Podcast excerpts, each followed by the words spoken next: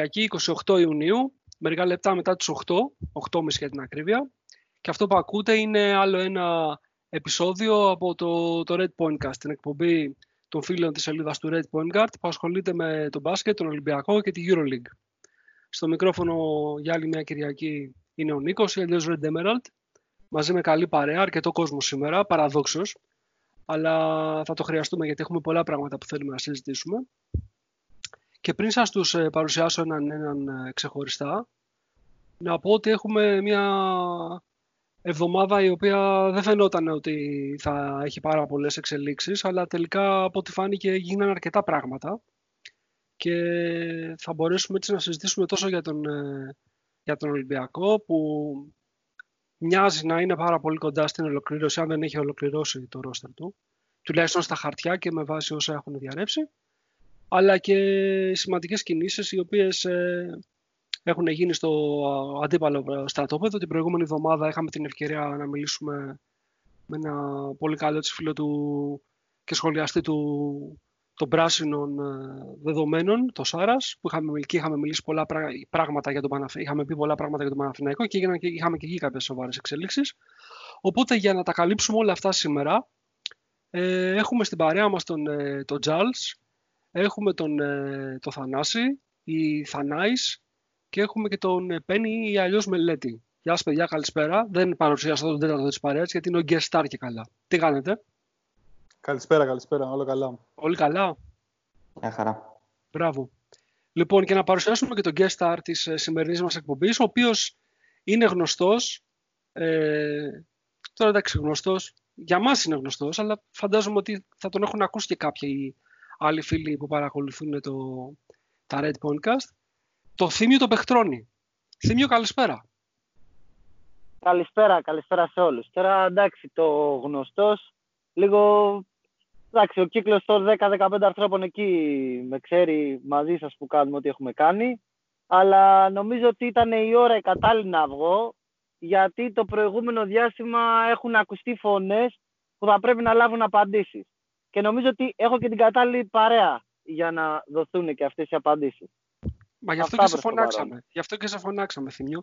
Ε, ο οποίος, για όσους δεν γνωρίζουν, ίσως το ξέρουν με άλλο nickname ε, τα οποία χρησιμοποιεί κατά καιρούς. Ένα εκ των πολλών είναι ο Κούκοτ της Δάφνης, αν θυμάμαι καλά. Αλλά φαντάζομαι ότι αυτά θα, θα, τα εξηγήσει ο Κάρολος λίγο αργότερα. Mm. Εν τω μεταξύ έχει βγει ο Θήμιος και έχει πάρει τηλέφωνο στον ε, Αντίπα, ξέρω εγώ, 12 και μισή το βράδυ, του Sport FM. Είναι, είναι προετοιμασμένος, μοιάζει ρε παιδί μου. Νιώθεις ότι έχει, έχει πολλά να πει.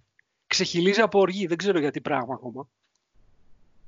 Στην πορεία, στην πορεία όλα αυτά μάθουμε. Εγώ έχω πάρει το ποτάκι μου, κάθομαι ήσυχα και περιμένω τη σειρά μου να μιλήσω. Κύριος.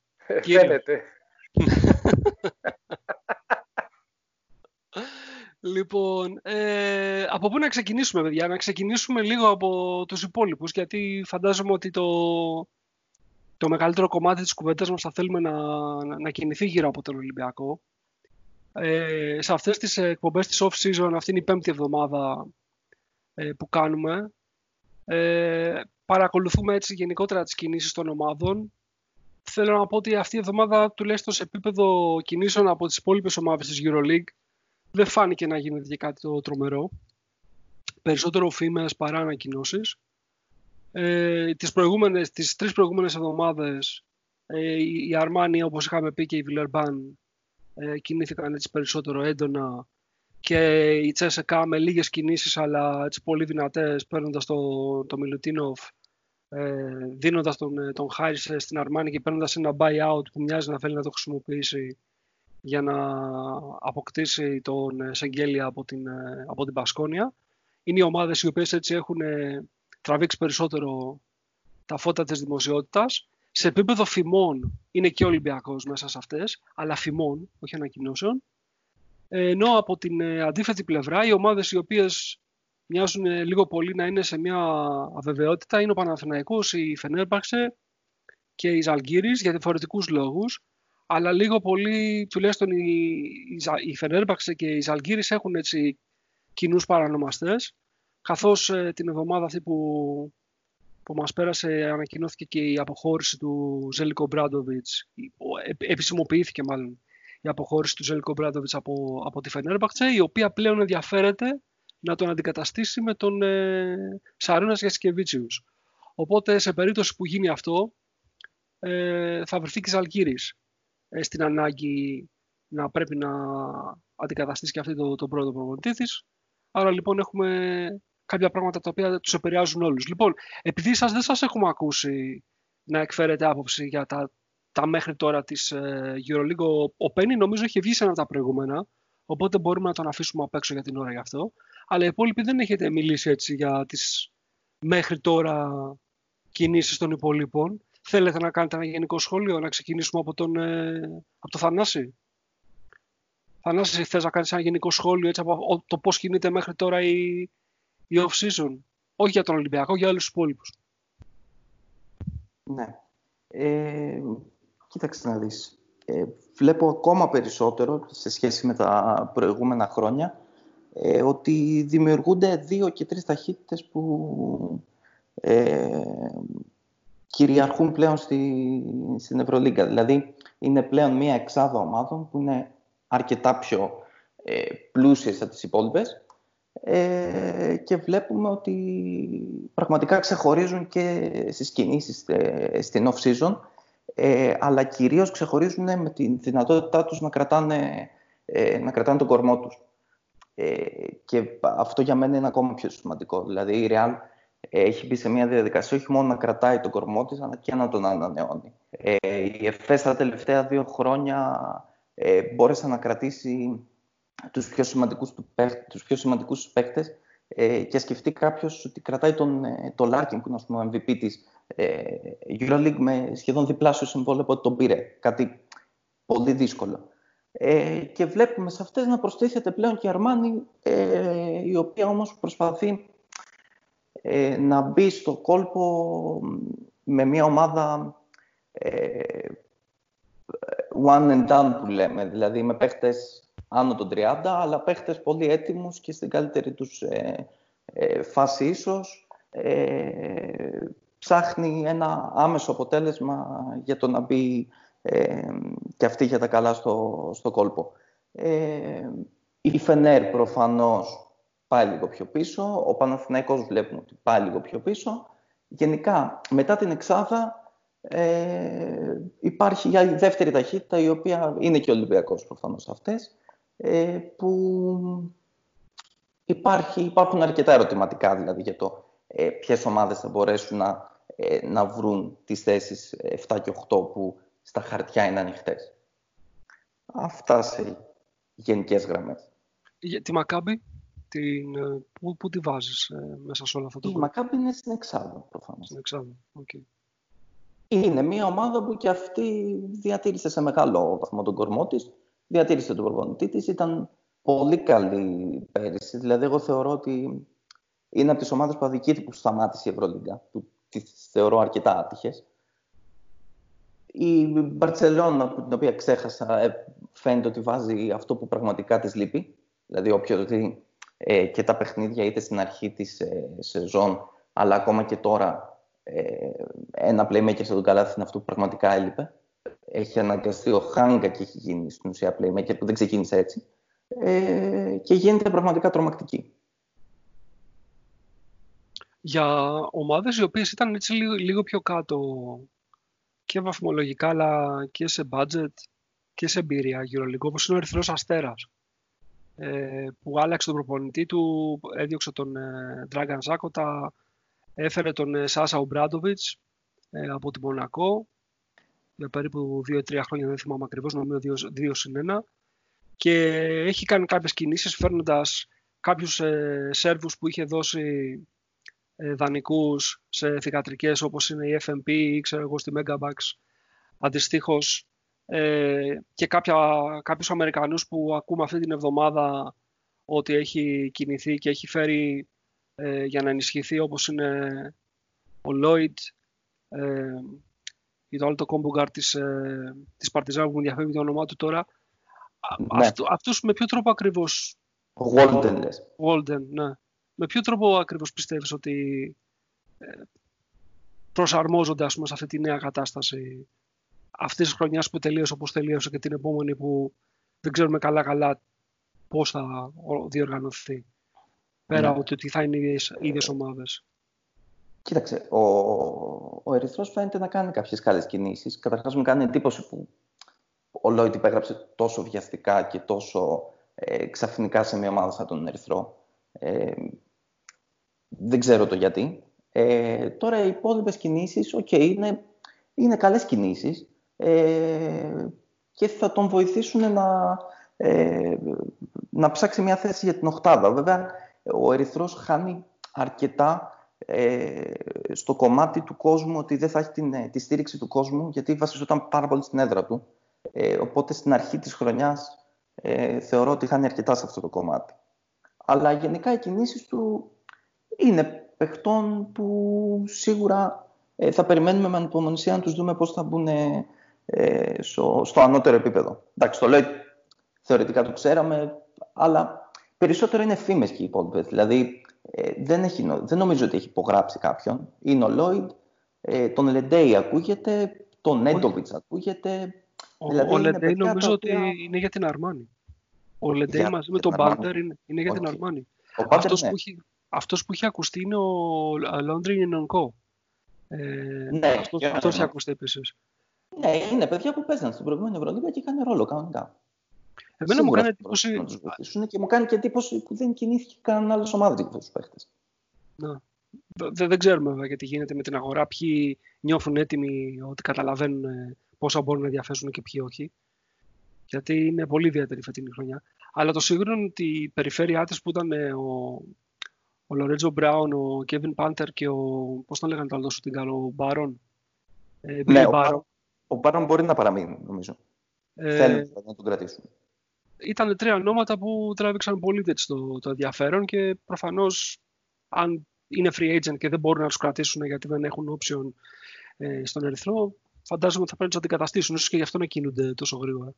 Αλλά είναι πολλοί ε, κόσμος που είναι ελεύθερος από εκεί πέρα. Να σου πω την αλήθεια, ίσως να νιώθουν και την ε, ανάσταση της Παρτίζαν από πίσω και μπορεί να φοβούνται ότι μπορεί να χάσουν το, το εισιτήριο. Δηλαδή, αν ε, ναι. μείνουν κάπως ε, στάσιμοι. Η Παρτίζαν έρχεται με όρεξη να επενδύσει και με όρεξη να, να μπει στην Euroleague. Θα είναι μεγάλη ζημιά δηλαδή για τον Αστέρα ε, να χάσει τη θέση, τη, τη, τη, θέση τους στην Ευρωλίγκα. Ναι. Θα το δούμε αυτό. OK, okay, εντάξει, έγινε φανάση. Λοιπόν, κάτσε να ακούσουμε και τους υπόλοιπους. Ε, Θυμίο θέλει να μιλήσεις λίγο εσύ για, το, έτσι, για τη γεύση που σου έχει αφήσει μέχρι τώρα αυτή οι 4-5 πρώτες εβδομάδες της ε, off-season, εκτός Ολυμπιακού. Έτσι. Για όλους τους άλλους να μιλήσουμε τώρα. Ναι, ναι, ναι βεβαίως, θα μιλήσω. Ε, θα συμφωνήσω με το Θανάση ότι πλέον έτσι χωρίζονται ακόμα η... υπάρχει μεγάλη διαφορά. Οι έξι ομάδες που ανέφερε, που βέβαια εγώ τη Μακάμπη οριακά τη βάζω μέσα, γιατί ναι μεν διατήρησε τον κορμό και πέρυσι έδειξε ένα πάρα πολύ καλό πρόσωπο, ε, αλλά δεν είναι ότι έχει και κανένα τεράστιο budget ότι δεν πιστεύω ότι εύκολα θα μπορέσει να κυνηγήσει θέση στην τετράδα φέτος. Ε, από εκεί και πέρα όντως ο Αστέρας δείχνει οι κινήσεις που έχει κάνει και για μένα αποτελούν έκπληξη. Δηλαδή πλησιάζει σε θέμα ρόστερ σιγά σιγά προς την οχτάδα. Ε, για το Λεντέι που είπες πριν και εγώ από ό,τι άκουσα τελικά στην Αρμάνη θα καταλήξει. Ε, από εκεί και πέρα ε, θεωρώ ότι και η Φενέρ σίγουρα θα διεκδικήσει θέση στην οκτάδα γιατί παρά τα προβλήματα που έχει το budget της θα είναι αξιοπρεπές και από ό,τι φαίνεται κυνηγάει να πάρει και το Σάρας που αν δεν καταφέρει νομίζω θα στήσει μια πολύ ανταγωνιστική ομάδα.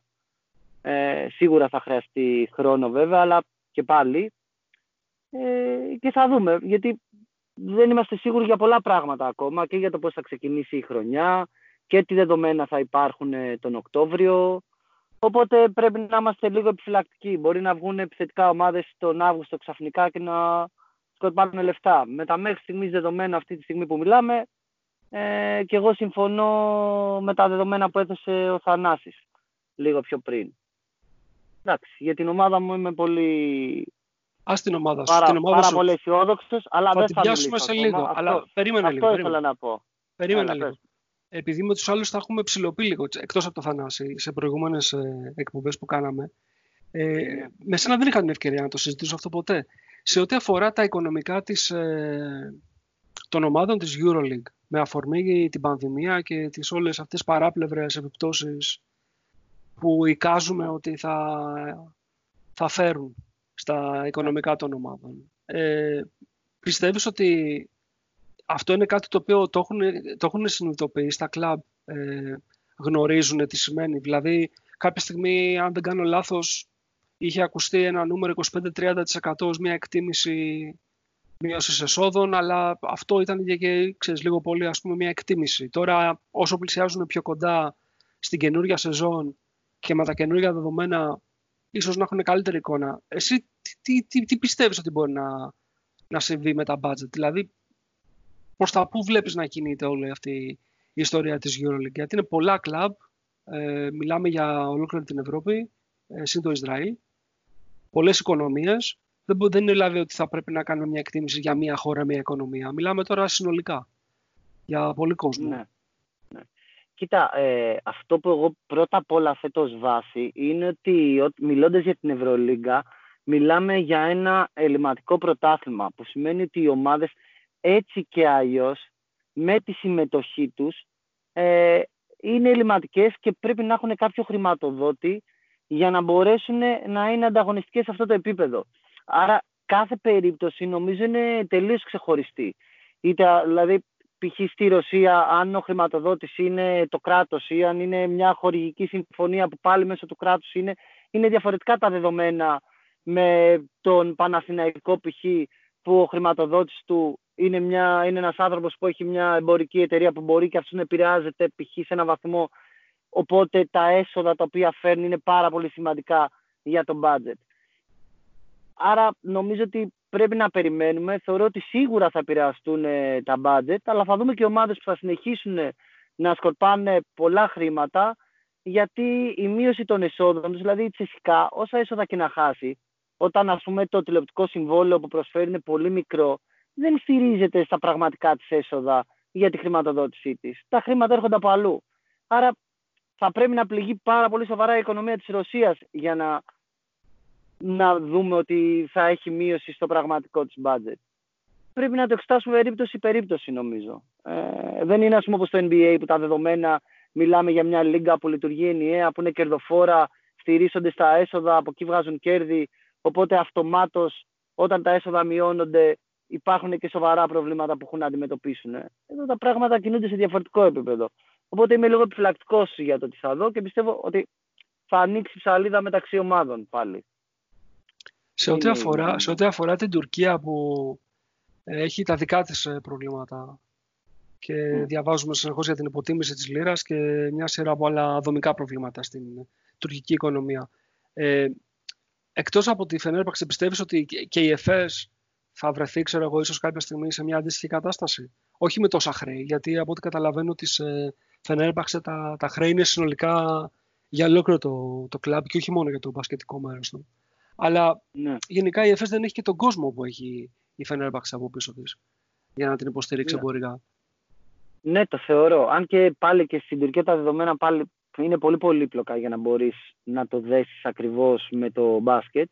Αλλά σίγουρα όσο η τουρκική οικονομία πούμε, επηρεάζει σε τέτοιο βαθμό δεν υπάρχει περίπτωση και η ΕΦΕΣ να μπορέσει να κρατήσει τόσο υψηλό μπάτζετ τα επόμενα χρόνια. Εκτός αν συμβούν δεδομένα τον επόμενο καιρό που δεν γνωρίζουμε τώρα. Αλλά όπως φαίνεται σήμερα, δεν νομίζω. Απλώς οι χρηματοδότες οι ίδιοι νομίζω ότι πολλές φορές αργούν και οι ίδιοι κακώς να συνειδητοποιήσουν την κατάσταση. Δηλαδή τα προβλήματα πάντα τους προλαβαίνουν. Ξέρεις, κυριαρχεί μια αισιοδοξία γενικότερα. Ε, και ειδικά όταν είσαι χρηματοδότης υπό οποιαδήποτε καθεστώς μιας ομάδας και ουσιαστικά δίνεις χρήματα ε, τα οποία ας πούμε πετάς ένα καλάθι αχρήστων επί της ουσίας, γιατί δεν σου επιστρέφονται, ε, σημαίνει ότι αυτό το πράγμα δεν το εξετάζεις με επιχειρηματικά κριτήρια και είναι και λίγο αφελές να το πούμε έτσι. Άρα πάντα πρώτα δίνουν και μετά βλέπουν τη ζημιά. Γι' αυτό βλέπουμε και ομάδες να χρωστάνε. Δεν είναι ότι το προπολογίζουν και λένε ότι φέτος θα μειώσω τον budget μου. Ε, θεωρώ ότι σίγουρα και φέτος τα επόμενα χρόνια δύσκολα θα μπορέσει να κρατήσει το ίδιο επίπεδο που έχει σήμερα. Δηλαδή, ευκαιρίες τη τελειώνουν, άντε να είναι του χρόνου να έχει τόσο δυνατή ομάδα. Αυτή είναι η γνώμη μου. Το είχαμε πει και σε μια προηγούμενη κουβέντα με τα παιδιά ότι για κάποιους μπορεί όντως η κρίση να είναι ευκαιρία. Ε, ειδικά αυτούς που έχουν τα κεφάλαια για να κινηθούν άμεσα. Υπήρξαν όμως και ομάδες οι οποίες δεν είχαν τρελά κεφάλαια και κινήθηκαν πολύ γρήγορα, όπως είναι η Βιλερμπάν, ας πούμε. Αλλά εντάξει, ναι. δεν, είναι, δεν είναι κύριος παίχτης ε, η Βιλερμπάν, απλά το λέμε σαν παρατήρηση, όχι ότι οι κινήσεις της Βιλερμπάν άλλαξαν το status quo, ας πούμε. Το... Ε, κοίτα, αν ε, η Βιλερμπάν έχει μια σταθερή χρηματοδότηση που τη γνωρίζει από τώρα και θεωρεί ότι αυτή τη στιγμή είναι ευκαιρία να κινηθεί στην αγορά γιατί δεν υπάρχουν παίχτες και να εκμεταλλευτεί την κρίση και να πάρει κάποιους παίχτε με κάποια συμβόλαια που αργότερα δεν θα είναι εφικτό, ε, είναι λογικό να, να βγει επιθετικά και να κινηθεί να κλείσει τους παίχτε που θεωρεί ότι χρειάζεται. Στιγμή που ξέρει τι κεφάλαια έχει να διαθέσει. Γι' αυτό λέω ότι και κάθε περίπτωση είναι ξεχωριστή. Εδώ βλέπουμε ότι η Αρμάνη που ήταν σε μια χώρα που έχει πληγεί, δηλαδή η Ιταλία είναι από τις πρώτες χώρες που πλήγησαν και τρομερά, έχει βγει έξω ο χρηματοδότης και έχει δώσει τρελά κεφάλαια για να στηρίξει και την επόμενη χρονιά την Αρμάνη. Πρέπει να το κρίνεις σαν περίπτωση. Δεν μπορείς να το δεις συνολικά νομίζω. Και αυτό γιατί η Ευρωλίγκα παραμένει μια ε, ελλειμματική διοργάνωση που χρειάζεται χρηματοδότηση από κάπου για να μπορέσουν τα κλαμπ να είναι ανταγωνιστικά σε αυτό το επίπεδο. OK, okay. να σε ρωτήσω κάτι άλλο πριν πάω στο Μελέτη. Ε, στην Ελλάδα έχουμε αλλαγή στο φορολογικό. Ε, αυτό, επειδή είσαι και του, του επαγγέλματος, τι ναι. σημαίνει ακριβώς για ομάδες από τον Ολυμπιακό και τον Παναθηναϊκό; Ε, τεράστια ευκαιρία, δηλαδή μειώνει το κόστος των παιχτών σε τρομερό επίπεδο. Αν ε, φανταστούμε ότι αυτή τη στιγμή πληρών, μόνο για φόρους, ας πούμε, πληρώνουν πάνω από 50% στα συμβόλαια των παιχτών, αυτή τη στιγμή θα μειωθεί, δεν θυμάμαι τώρα το συντελεστή και θα είναι και σταθερός 20-25% που σημαίνει ότι θα εξοικονομήσουν ε, αρκετά χρήματα για να μπορούν να επενδύσουν ε, στην αγορά. Και νομίζω, αν δεν το εξετάσουμε τώρα κοινωνικά, αλλά αν το δούμε σε επίπεδο ανταγωνισμού και επίπεδο Ευρωλίγκας, ήταν μια κίνηση που θα βοηθήσει πάρα πολύ τις ελληνικές ομάδες ε, να σταθούν ανταγωνιστικές σε ένα επίπεδο. Γιατί όντως τα χρήματα που πληρώνουν σχέση με τον ανταγωνισμό ήταν τεράστια. τεράστια. Δηλαδή, μια ματιά να ρίξει κάποιος στον ισολογισμό του Ολυμπιακού, θα έβλεπε ας πούμε, ότι οι αμοιβές των παιχτών περίπου καθαρές μπορεί να ήταν 10 εκατομμύρια και έπρεπε τα, τα συνολικά κεφάλαια που να διατεθούν ήταν πάνω από 25 μέσα στη χρονιά. Ενώ σαν έξοδα. Μιλάμε για και αυτά τεράστια ποσό. Βάσει με την προκαταβολή του φόρου. Με όλα. Όχι, όχι, δεν υπάρχει φόρος, γιατί δεν μιλάμε για κερδοφορία για να πληρώσει φόρος. Πληρώνεις ουσιαστικά το φόρο των παιχτών. Αυτό, ναι. μιλάω, μιλάω για συνολικά ε, έξοδα. Δεν μιλάω ότι τα συμβόλαια μόνο από 10 εκατομμύρια πηγαίναν 25, αλλά μιλάω ότι συνολικά μια ΚΑΕ για να λειτουργήσει ας πούμε, σε αυτό το επίπεδο του Ολυμπιακού έπρεπε να έχει κεφάλαια 25 εκατομμύρια. Άμα έβγαζες και τα έσοδα τα οποία είχε, έμεινε μια χρηματοδότηση κοντά στα 10 εκατομμύρια ευρώ το χρόνο. Που Έτσι, 8, με, 8 με 10 ζημία για μια δεκαετία, ξέρω εγώ και παραπάνω. Ε, ναι, ε, ναι, ε, ναι. Ε, τώρα αυτό το ποσό θα μειωθεί. Άρα είναι θετικό. Το, και το Ολυμπιακός έχει ένα σταθερό budget, ας πούμε, αυτή τη στιγμή από αυτά που καταλαβαίνουμε που σε καθαρά αγωνιστικό θα πάει 8 εκατομμύρια και ενώ έχει τέτοια μείωση εσόδων και λόγω της Α1 και λόγω ε, τώρα του κορονοϊού με Δηλαδή, λίγο πριν συμβεί, ε, είχε βγει προς τα έξω ότι πηγαίναμε να κλείσουμε συμφωνία πούμε, με την Under Armour. Φαντάζομαι ότι αν τελικά ισχύει ότι κλείνουμε την GSA, δεν νομίζω ότι θα είναι το ίδιο συμβόλαιο, ότι θα πάρουμε τα ίδια χρήματα. Ή... Παίζουν πολύ μεγάλο ρόλο. Δηλαδή, αν αυτή τη στιγμή δεν είχαμε και τη μείωση των συμβολέων, θα βλέπαμε πολύ δραματικότερες καταστάσεις στη μείωση του budget. Άρα θα βοηθηθεί πάρα πολύ η ομάδα. Μάλιστα. Έγινε. Επανέρχομαι, Δημιό. Λοιπόν, για να βάλουμε στη, στην κουβέντα μας τον, ε, το μελέτη, που oh, εκεί πέρα στη γωνίτσα του, ε, πρέπει να μιλήσει και αυτός να γίνει τώρα. Λοιπόν, ε, έλα, σε πειράζω. Εντάξει, μπορείς να μιλήσεις ελεύθερα.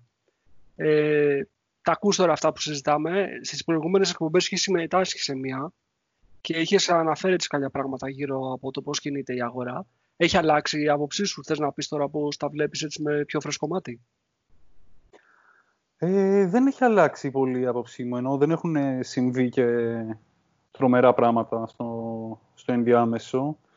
Ε, το μόνο που μπορώ να παρατηρήσω, εντάξει, νομίζω ότι και αυτά που είπε ο Θανάσης και ο Θήνιος με καλύπτουν στο μεγαλύτερο βαθμό. Το μόνο που έχω να παρατηρήσω σε σχέση με εμάς, ας πούμε, με τους άμεσους ανταγωνιστές, είναι ότι τρεις ομάδες, η Φενέρο, ο Παναθηναϊκός και η Ζαλγκύρης, ομάδες που τα προηγούμενα χρόνια ήταν μέσα στην οχτάδα, ε, φαίνεται ότι θα δυσκολευτούν την επόμενη χρονιά, οπότε είναι καλό για μας. Ε, ανεβαίνει βέβαια η Αρμάνη, η οποία ήταν εκτός οκτάδας, ε, αλλά θεωρώ ότι και με την ομάδα που πάμε να φτιάξουμε εμείς, ε, μπορούμε επιτέλους να κοιτάξουμε μια φορά την οκτάδα ως ρεαλιστικό στόχο. Ε, δεν έχω να προσθέσω κάτι άλλο. Δεν, δεν έχουν γίνει πολλές κινήσεις. Περιμένουμε να τελειώσουν και τα πρώτα αθλήματα. Αυτά που παίζονται ακόμα. Ισπανία, Γερμανία και... Νομίζω η Γερμανία τελείωσε. Το πήρε η Άλμπα, έτσι δεν είναι; Ναι, το πήρε η Άλμπα. Αν δεν κάνω λάθος, ναι. Ε, και μετά θα, νομίζω θα δούμε λίγο παραπάνω κίνηση. Θα είναι λίγο πιο ενεργές οι ομάδες στο, σε όλο αυτό το παζάρι. Ε, αυτό από μένα Νίκο για αρχή. OK. Okay. Λοιπόν, θα, θα γυρίσω γρήγορα σε σένα γιατί μίλησες λιγότερο από τους υπόλοιπους. Και πρέπει να κρατάμε κάποιες ισορροπίες γιατί είστε επικίνδυνοι εσείς. Ε, για να πάμε στο, στον κύριο Κάρλο. Κύριε Κάρλο, είσαστε εδώ; Ναι, ναι, παρόν.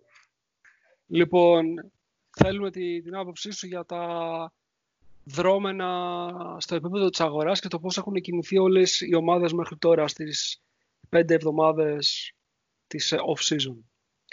Με όσα γνωρίζουμε και με όσα εικάζουμε. Ε, εντάξει, έχει αρκετές ιδιαιτερότητες όπως έχουν τονίσει όλοι οι προλαλήσαντες. Ε, αυτή η off-season. Ε, βλέπουμε ότι μεγάλα πορτοφόλια ακόμα δεν έχουν πολύ βγει από λίγες που δεν έχουν τελειώσει ή που τελειώνουν τώρα. Οπότε αυτό δίνει την ευκαιρία σε κάποιους άλλους να κινούνται σαν τις έχιδνες και να, να χτυπάνε κάποια ονόματα. Βλέπε, ας πούμε, χαρακτηριστικότερη ε, περίπτωση αυτού του Λόιντ στον Ερυθρό, που όλοι μας αναρωτιόμαστε γιατί πήγε εκεί.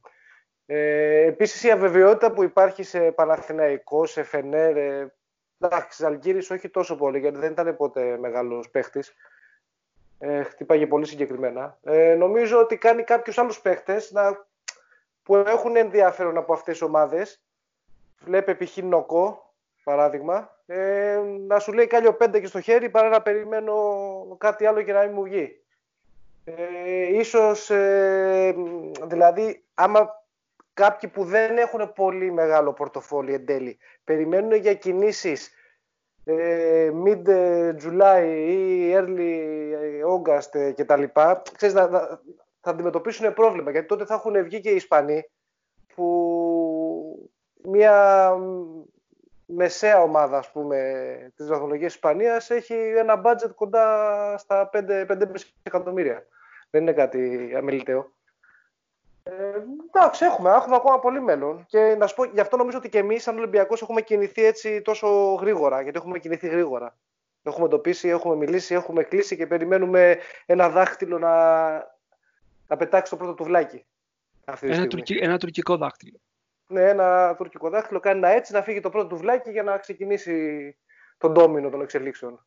Μην και το ρίξει στραβά το τουβλάκι και πέσει σαν τζέγκα. Και κλαίμε πάλι μαζί. Εντάξει, εντάξει, δεν έχουμε τέτοια θέματα.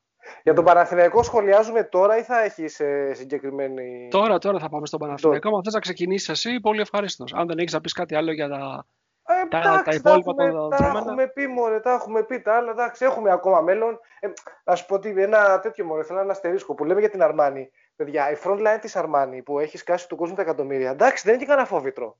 Δηλαδή στο 4 τι έχουν. Το Λεντέι, το Brooks και τον Τατόμε. Πιάνετε 4 ο Τατόμε. Τρία πιάνετε τον Τατόμε. Τρία, ε, ναι. Οπότε πού πάνε; Brooks, ε, Λεντέι. Στο 5 τι έχουν. Τον Γκάιλ, εντάξει, OK, okay, πολύ καλό backup.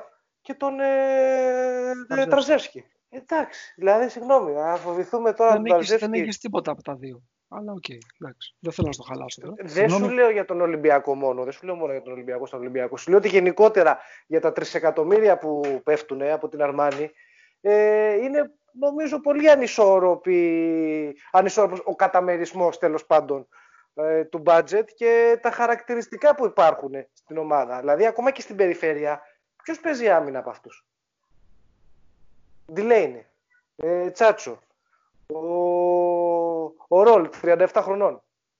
Ο Πάντερ. Ο, στο 3, ο Σίλτς, ο Μίτσοφ. Δηλαδή, το Σίλτς παιδιά τον που έχουν... Τον πήραν, τον, από, έχω καταλάβει τον πήρανε. Έχουν παιδιά που ξέρουν πολύ μπάσκετ, ναι, έχουν παιδιά με πολύ επιθετικό ταλέντο, αλλά δεν ξέρω ε, κατά πόσο, δεν είναι, όχι μόνο θέμα χημίας, αλλά πώς θα βγουν και, ξέρεις, και τα μαρκαρίσματα. Δηλαδή θα πηγαίνουν συνέχεια να κάνουν outscore τον αντίπαλο. Απλά ναι, να σου πω ότι στα χαρτιά έχουν και τον κουντάι της ακόμα στους ψηλούς. Ε, νομίζω, νομίζω ότι θα φύγει ο κουντάι της όπως και να έχει, δεν τον υπολογίζει κανείς.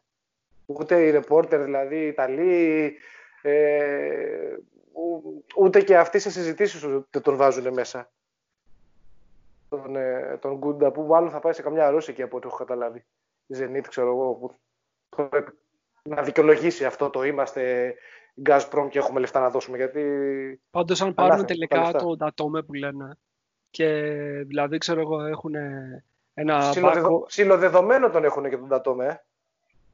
Ναι, λέω, αν πάρουν τον Datome τελικά και έχουν ας πούμε ένα backcourt με ε, Τσάτσο, Ντιλέινι, Datome και βάλει άλλους δύο ας πούμε στους ψηλούς, ε, τώρα εντάξει ξέρω εγώ. Δεν είναι ότι με... οι άλλοι δύο είναι από το τελευταίο ράφι. Μιλάμε για το Χάιντς, είναι μεγάλος. Και ο Ταρζεύσκι είναι ένα είναι κάτι, Δεν είναι κάτι που για μένα προκαλεί φόβο. Δηλαδή, πώς πω. Ε, η Μπαρτσελώνα, παράδειγμα, μου φαίνεται πιο, πιο σκληροτράχυλη, πιο ζώρικη. Που και αυτή είναι εγκαλάκι. Είναι, πιο γεμα... είναι πιο γεμάτη ομάδα η Μπαρτσελώνα αυτή τη στιγμή. Ειδικά εδώ με τον Καλάθι είναι, είναι φοβιστικά ναι. γεμάτη. Αλλά και φέτος, πώς η Αρμάνι έσκασε του κόσμου τα λεφτά. Δηλαδή έδειξε ότι μπορούσε να φέρει όποιον ήθελε. Δηλαδή δεν έδειξε ότι αναγκάστηκε να πάει στο Σίλτς και μετά αναγκάστηκε να πάει και στον Μπα. Ό,τι ήθελε να φέρει το έφερνε. Τι θέλεις, φέρτο. Τι θέλεις, φέρτο. Απλά αυτά που διάλεξε ο Μεσίνα νομίζω είναι λίγο τερόκλητα. Δεν, το, το, το, σύνολο δεν, δεν θα βγει καλό. Δεν θα, κάπου θα κόψει. Κάπου θα κόψει το αυγολέμονο. Δεν θα είναι καλό. Θα, δούμε. Θα δούμε. εδώ θα είμαστε. Θα τα παρακολουθούμε. Θες να μιλήσουμε λίγο για Παναθηναϊκό και αυτά που έγιναν μέσα στην εβδομάδα; Ε, ναι, κοίταξε να δεις. Ε, ο Παναθηναϊκός εντάξει είναι τώρα σε μια φάση περίεργη πολύ που ε, ήταν, έπρεπε να είχε υπάρξει εδώ και κάνα δύο χρόνια ε, αλλά συντηρούσε την κατάσταση ας πούμε ε, και την οργή και την, ε, όλο αυτό το πράγμα που τώρα έχει σκάσει σαν μανιτάρι το πρωτάθλημα και το κύπελο αντίον του Ολυμπιακού, ξέρεις, κάνα δυο νίκες κτλ. Ε, τώρα που δεν παίζουν και φράγκα, γιατί προφανώς το θέμα είναι τα φράγκα, τώρα που δεν παίζουν και φράγκα έχει γίνει όλο αυτό το, όλη αυτή η κατάσταση. Ο Γιανακόπουλος με την κίνηση που έκανε με Διαμαντίδη προφανώς δημιούργησε ανάχωμα, αφού γκράστηκε πάλι τον πράσινο κόσμο, καταλάβες και δημιούργησε ένα ανάχωμα. Πρακτικά τώρα από τα χ που τρώνε από παίχτες, μέχρι στιγμής τουλάχιστον, ε, φαίνεται ότι η αγορά δεν τους πολύ εμπιστεύεται. Θες γιατί έφυγε ο, ο Παπαδόπουλος που ήταν ε, αυτός ε, το πρόσωπο ας πούμε του συλλόγου; Σε διαπραγματεύσεις, ξέρεις, σε, σε, σε, σε, στα συλλογικά συμβούλια κτλ. Θες επειδή βλέπουν ότι η κατάσταση είναι πάρα, ακόμα πάρα πολύ ε, περίεργοι, καθόλου στέρεοι και δεν έχουν εμπιστοσύνη στην επόμενη μέρα. Αλλά φαίνεται ότι εκεί χάνουν στόχους μεταγραφικούς και ίσως έχουν θεματάκι λίγο. Ο Φώστερ, εντάξει, ένα παιδί ελπιδοφόρο είναι, αλλά όχι για να πεις ότι του δίνω μπακέτα, νομίζω, ε, σε, μεγα, σε μεγάλη ομάδα. Γιατί ο Παναθηναίκος, εντάξει, μεγάλη ομάδα, είναι μια γελιόμαστε. Ε, πολύ μεγάλο brand name. Δεν είναι δηλαδή για να πάει με τον Λο που ακούστηκε ο Σάσο και με τον Φώστερ ε, στο 2 και με τον ε, Χολ Μπακαπάσο που και ο Χολ φαίνεται να χάνεται. Έχει ακόμα νομίζω πολύ... Έχει, ε, έχει να ξεκαθαρίσει πολύ το πράγμα εκεί. Ε, δεν ξέρω κατά πόσο ο Διαμαντίδης Αλβέρτης αυτό το δίδυμο θα καταφέρει να κάνει ουσιαστικά πράγματα πέρα από το να γαλινέψει για λίγο τη θάλασσα.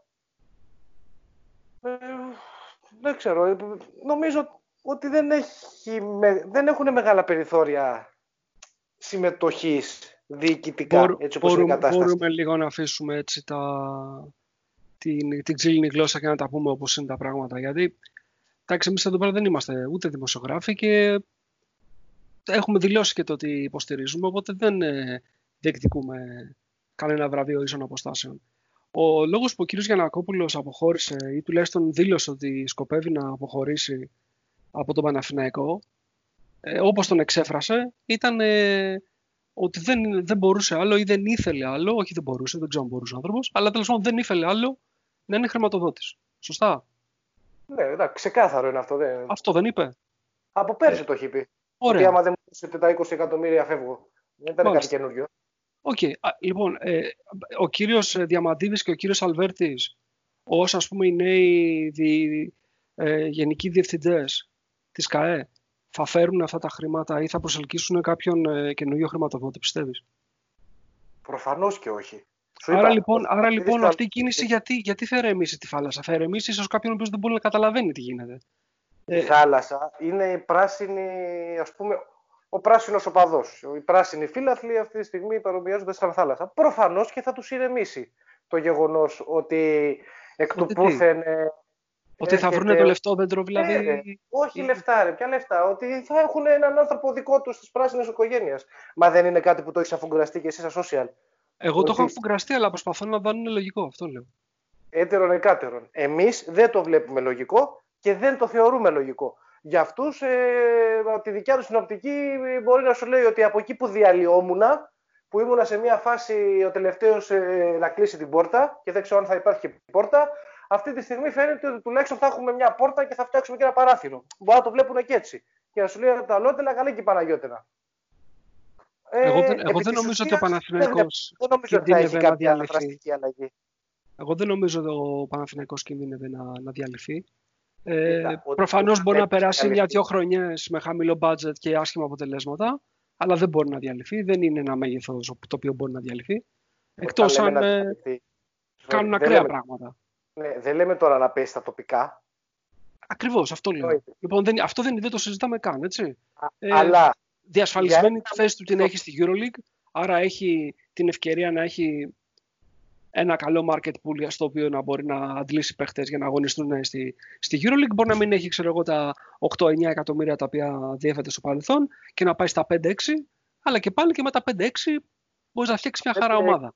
εγώ, τα 5-6 είναι το αγωνιστικό που λες. Τα 5-6 Ναι. αγωνιστικό πόσα μεταφράζονται σε total ε, έξοδα; 9. Δεν το ξέρω αυτό. Δεν το ξέρω Γιατί αυτό. Δεν έχω, δεν έχω λέμε- μπει στο- Λέμε στις εμείς ότι οικονομικές έχει αναστάσεις του 5,5 Παναθηναϊκού. νομίζω 5,5 μίνιμουμ ο- το αγωνιστικό.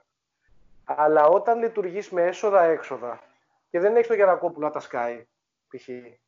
όπως τα σκάγε, πρέπει να υπολογίσεις ότι και οι φόροι και όλα τα άλλα που ο Θήμιος μας είπε πριν ότι τα 8 αγωνιστικά φτάνανε να γίνουν 25 πέρσι. Εντάξει, φέτος που έχει πέσει η φορολογία δεν θα υπάρχει τόσο μεγάλο range, αλλά τα 5, τα 5,5 μήνυμου, σου λέω τα 5,5, θα πηγαίνουν κοντά στα 9 εκατομμύρια.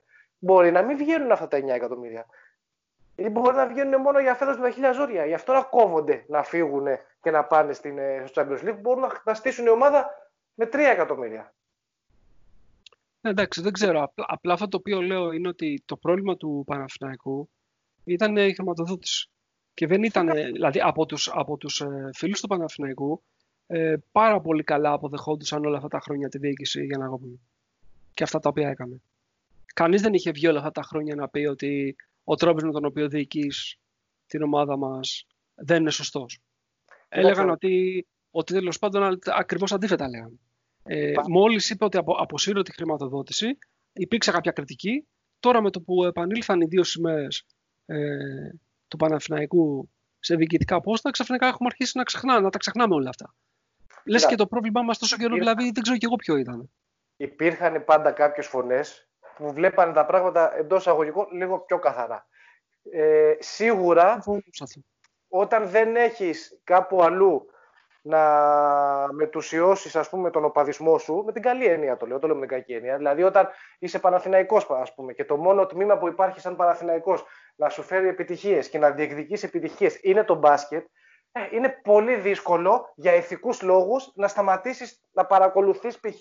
ή να υποστηρίζεις θερμά την ομάδα. Ε, το, ξέρεις, το λέω γιατί και εμείς παράδειγμα υπάρχει ένα ε, ένα ποσοστό μικρό, μεγάλο, οτιδήποτε, δεν ε, βάζω τώρα ποσοτικό, Ολυμπιακών, που τέλος πάντων δεν ε, θεωρεί ε, τη διοίκηση, την ποδοσφαιρική, ε, ταιριάζει με τα χνότα του και γι' αυτό και έχει εντός αγωγικών λίγο απομακρυνθεί ε, από το γήπεδο ή ξέρεις, δεν έχει δεθεί τόσο πολύ με την ομάδα κτλ. κτλ. Αλλά έχουμε και εμείς κάτι άλλο να ασχολούμαστε.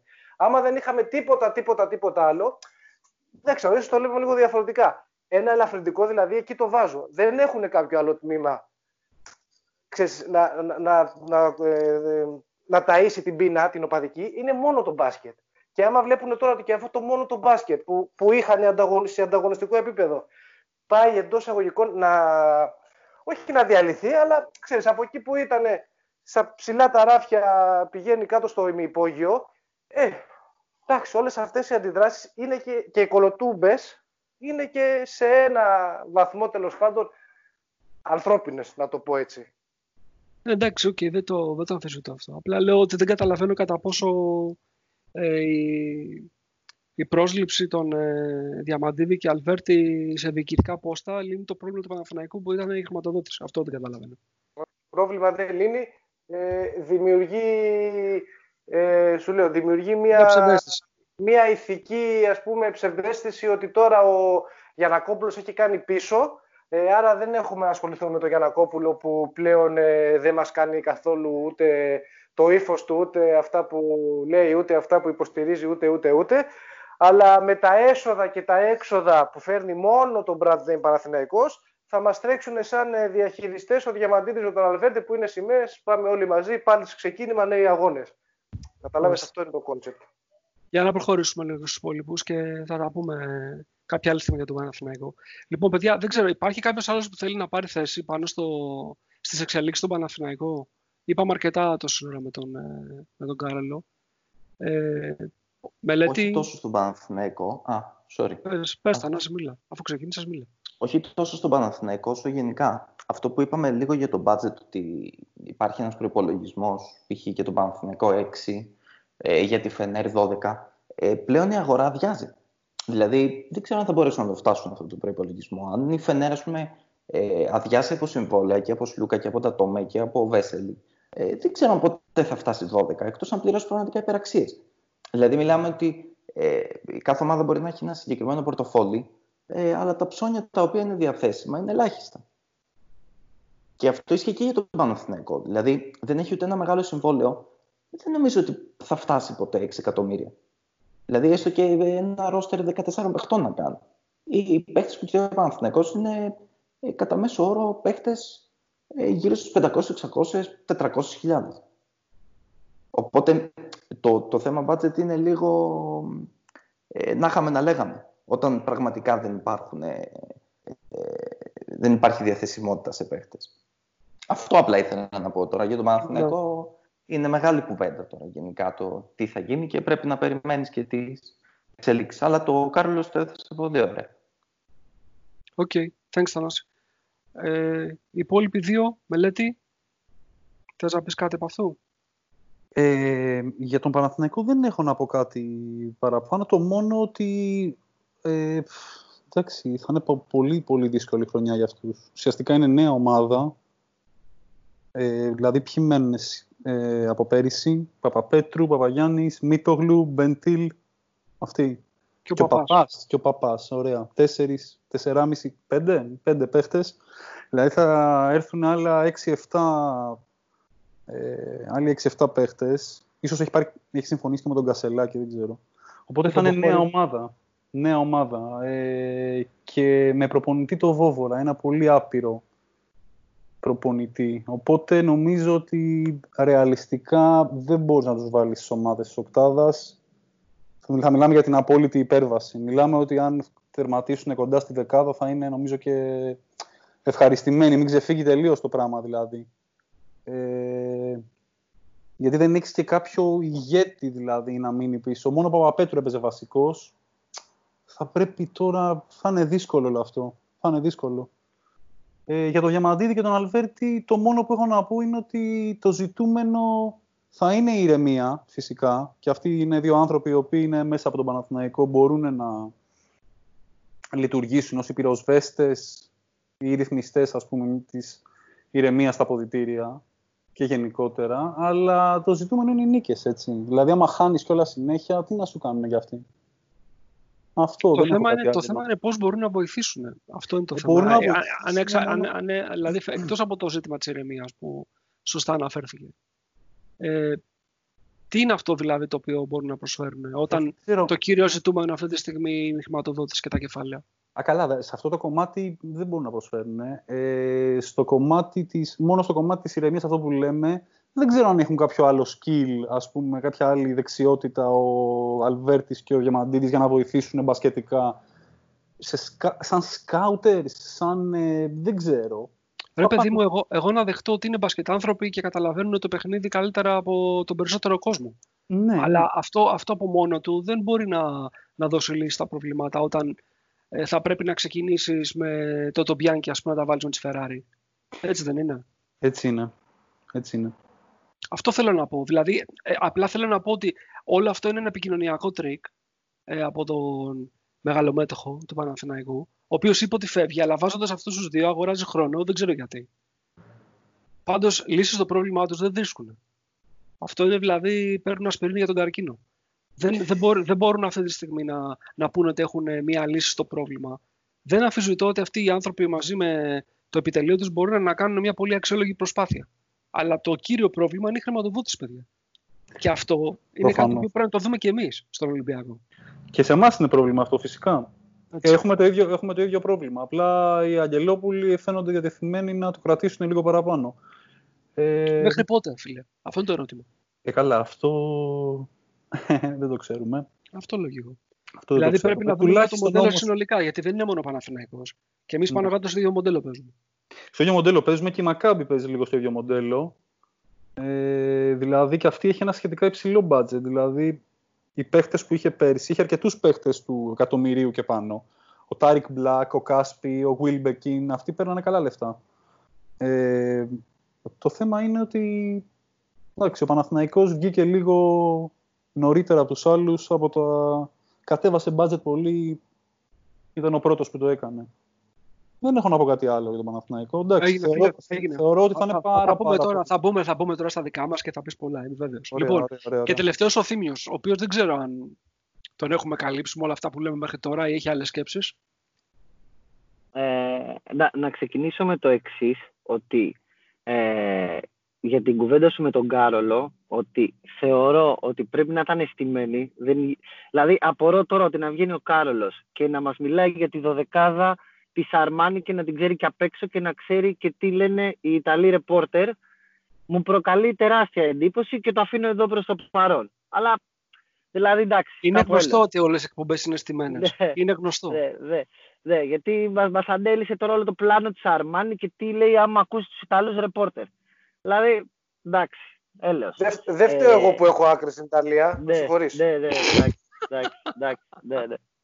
Λοιπόν, να, να, κάνω μόνο, να κάνω μια παρένθεση μόνο για το θέμα του Παναθηναϊκού. Εγώ αυτό που θέλω να πω και αυτό που καταλαβαίνω είναι ότι στον Παναθηναϊκό δεν τίθεται ακριβώς θέμα χρηματοδότησης σε επίπεδο να μην μπορούν να μπουν κάποια χρήματα. Τίθεται ε, θέμα σε επίπεδο χρηματοδότησης που να είναι ο Παναθηναϊκός ανταγωνιστικός στο επίπεδο που ήταν. Δηλαδή πλέον ο Γιανακόπουλος δεν μπορεί να βάλει τα χρήματα αυτά που θα καταστήσουν την ομάδα ανταγωνιστική και σε σχέση στην Ευρωλίγκα, αλλά και σε σχέση με τον Ολυμπιακό και τον μπάτζετ που θα έχει τις επόμενες χρονιές. Η όλη διαχείριση από τον Γιανακόπουλο, αυτό που μου δείχνει εμένα, είναι ότι έχει ένα αποθέσει, επειδή ξέρει ότι πλέον ας πούμε, δεν μπορεί να βάζει 8 με 10 εκατομμύρια, αλλά μπορεί να βάζει 3, και θεωρώ ότι αυτά θα συνεχίζει να τα βάζει, γιατί και με 5-6 εκατομμύρια αυτοχρηματοδοτούμενος δεν είσαι. Με 5-6 εκατομμύρια αγωνιστικό μπάτζετ, θέλω να πω.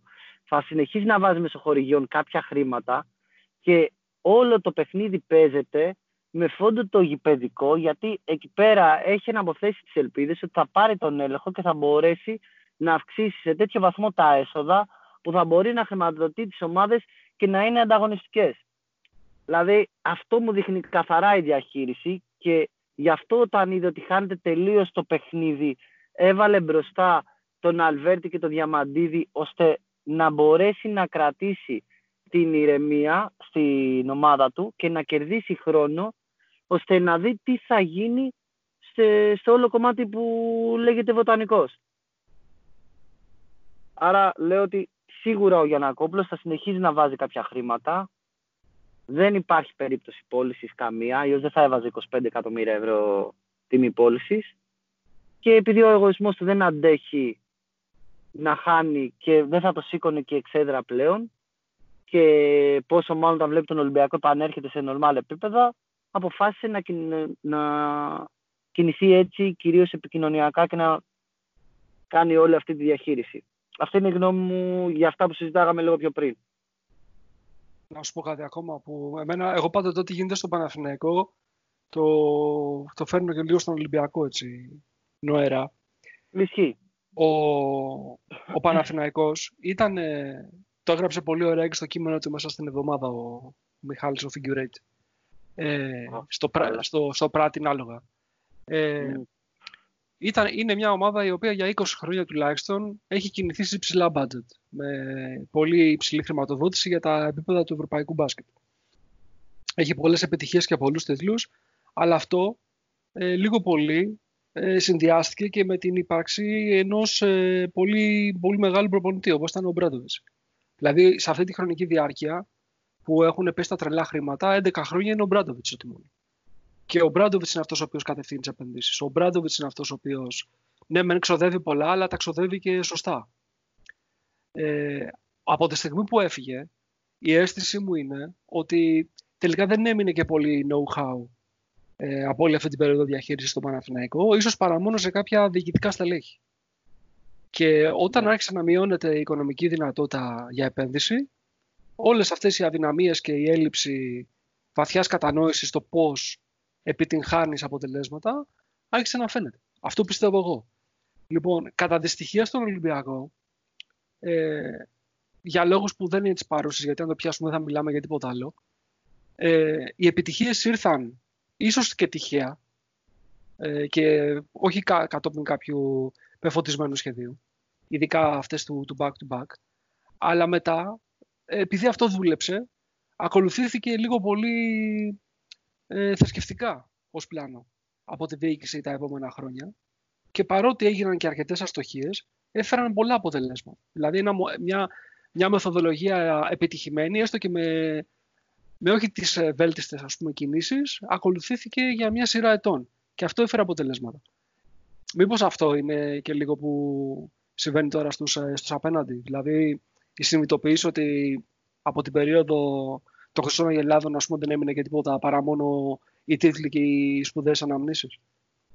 Γιατί πρέπει να μάθεις ε... κάτι από όλη αυτή την ε, ιστορία, έτσι δεν είναι; Δεν ε, πιστεύω ότι κυρίως από πλευράς διοίκησης του Παθηναϊκού υπάρχει καμία συνειδητοποίηση. Ε, θεωρώ ότι ο Γιανακόπουλος θεωρεί τον εαυτό του επιτυχημένο στη θητεία του.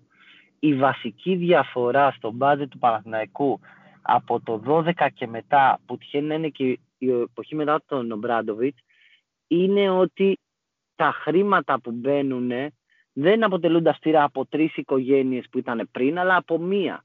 Αυτό αυτόματα μείωσε τη δυνατότητα του Παναθηναϊκού να επενδύσει σε τέτοιο επίπεδο.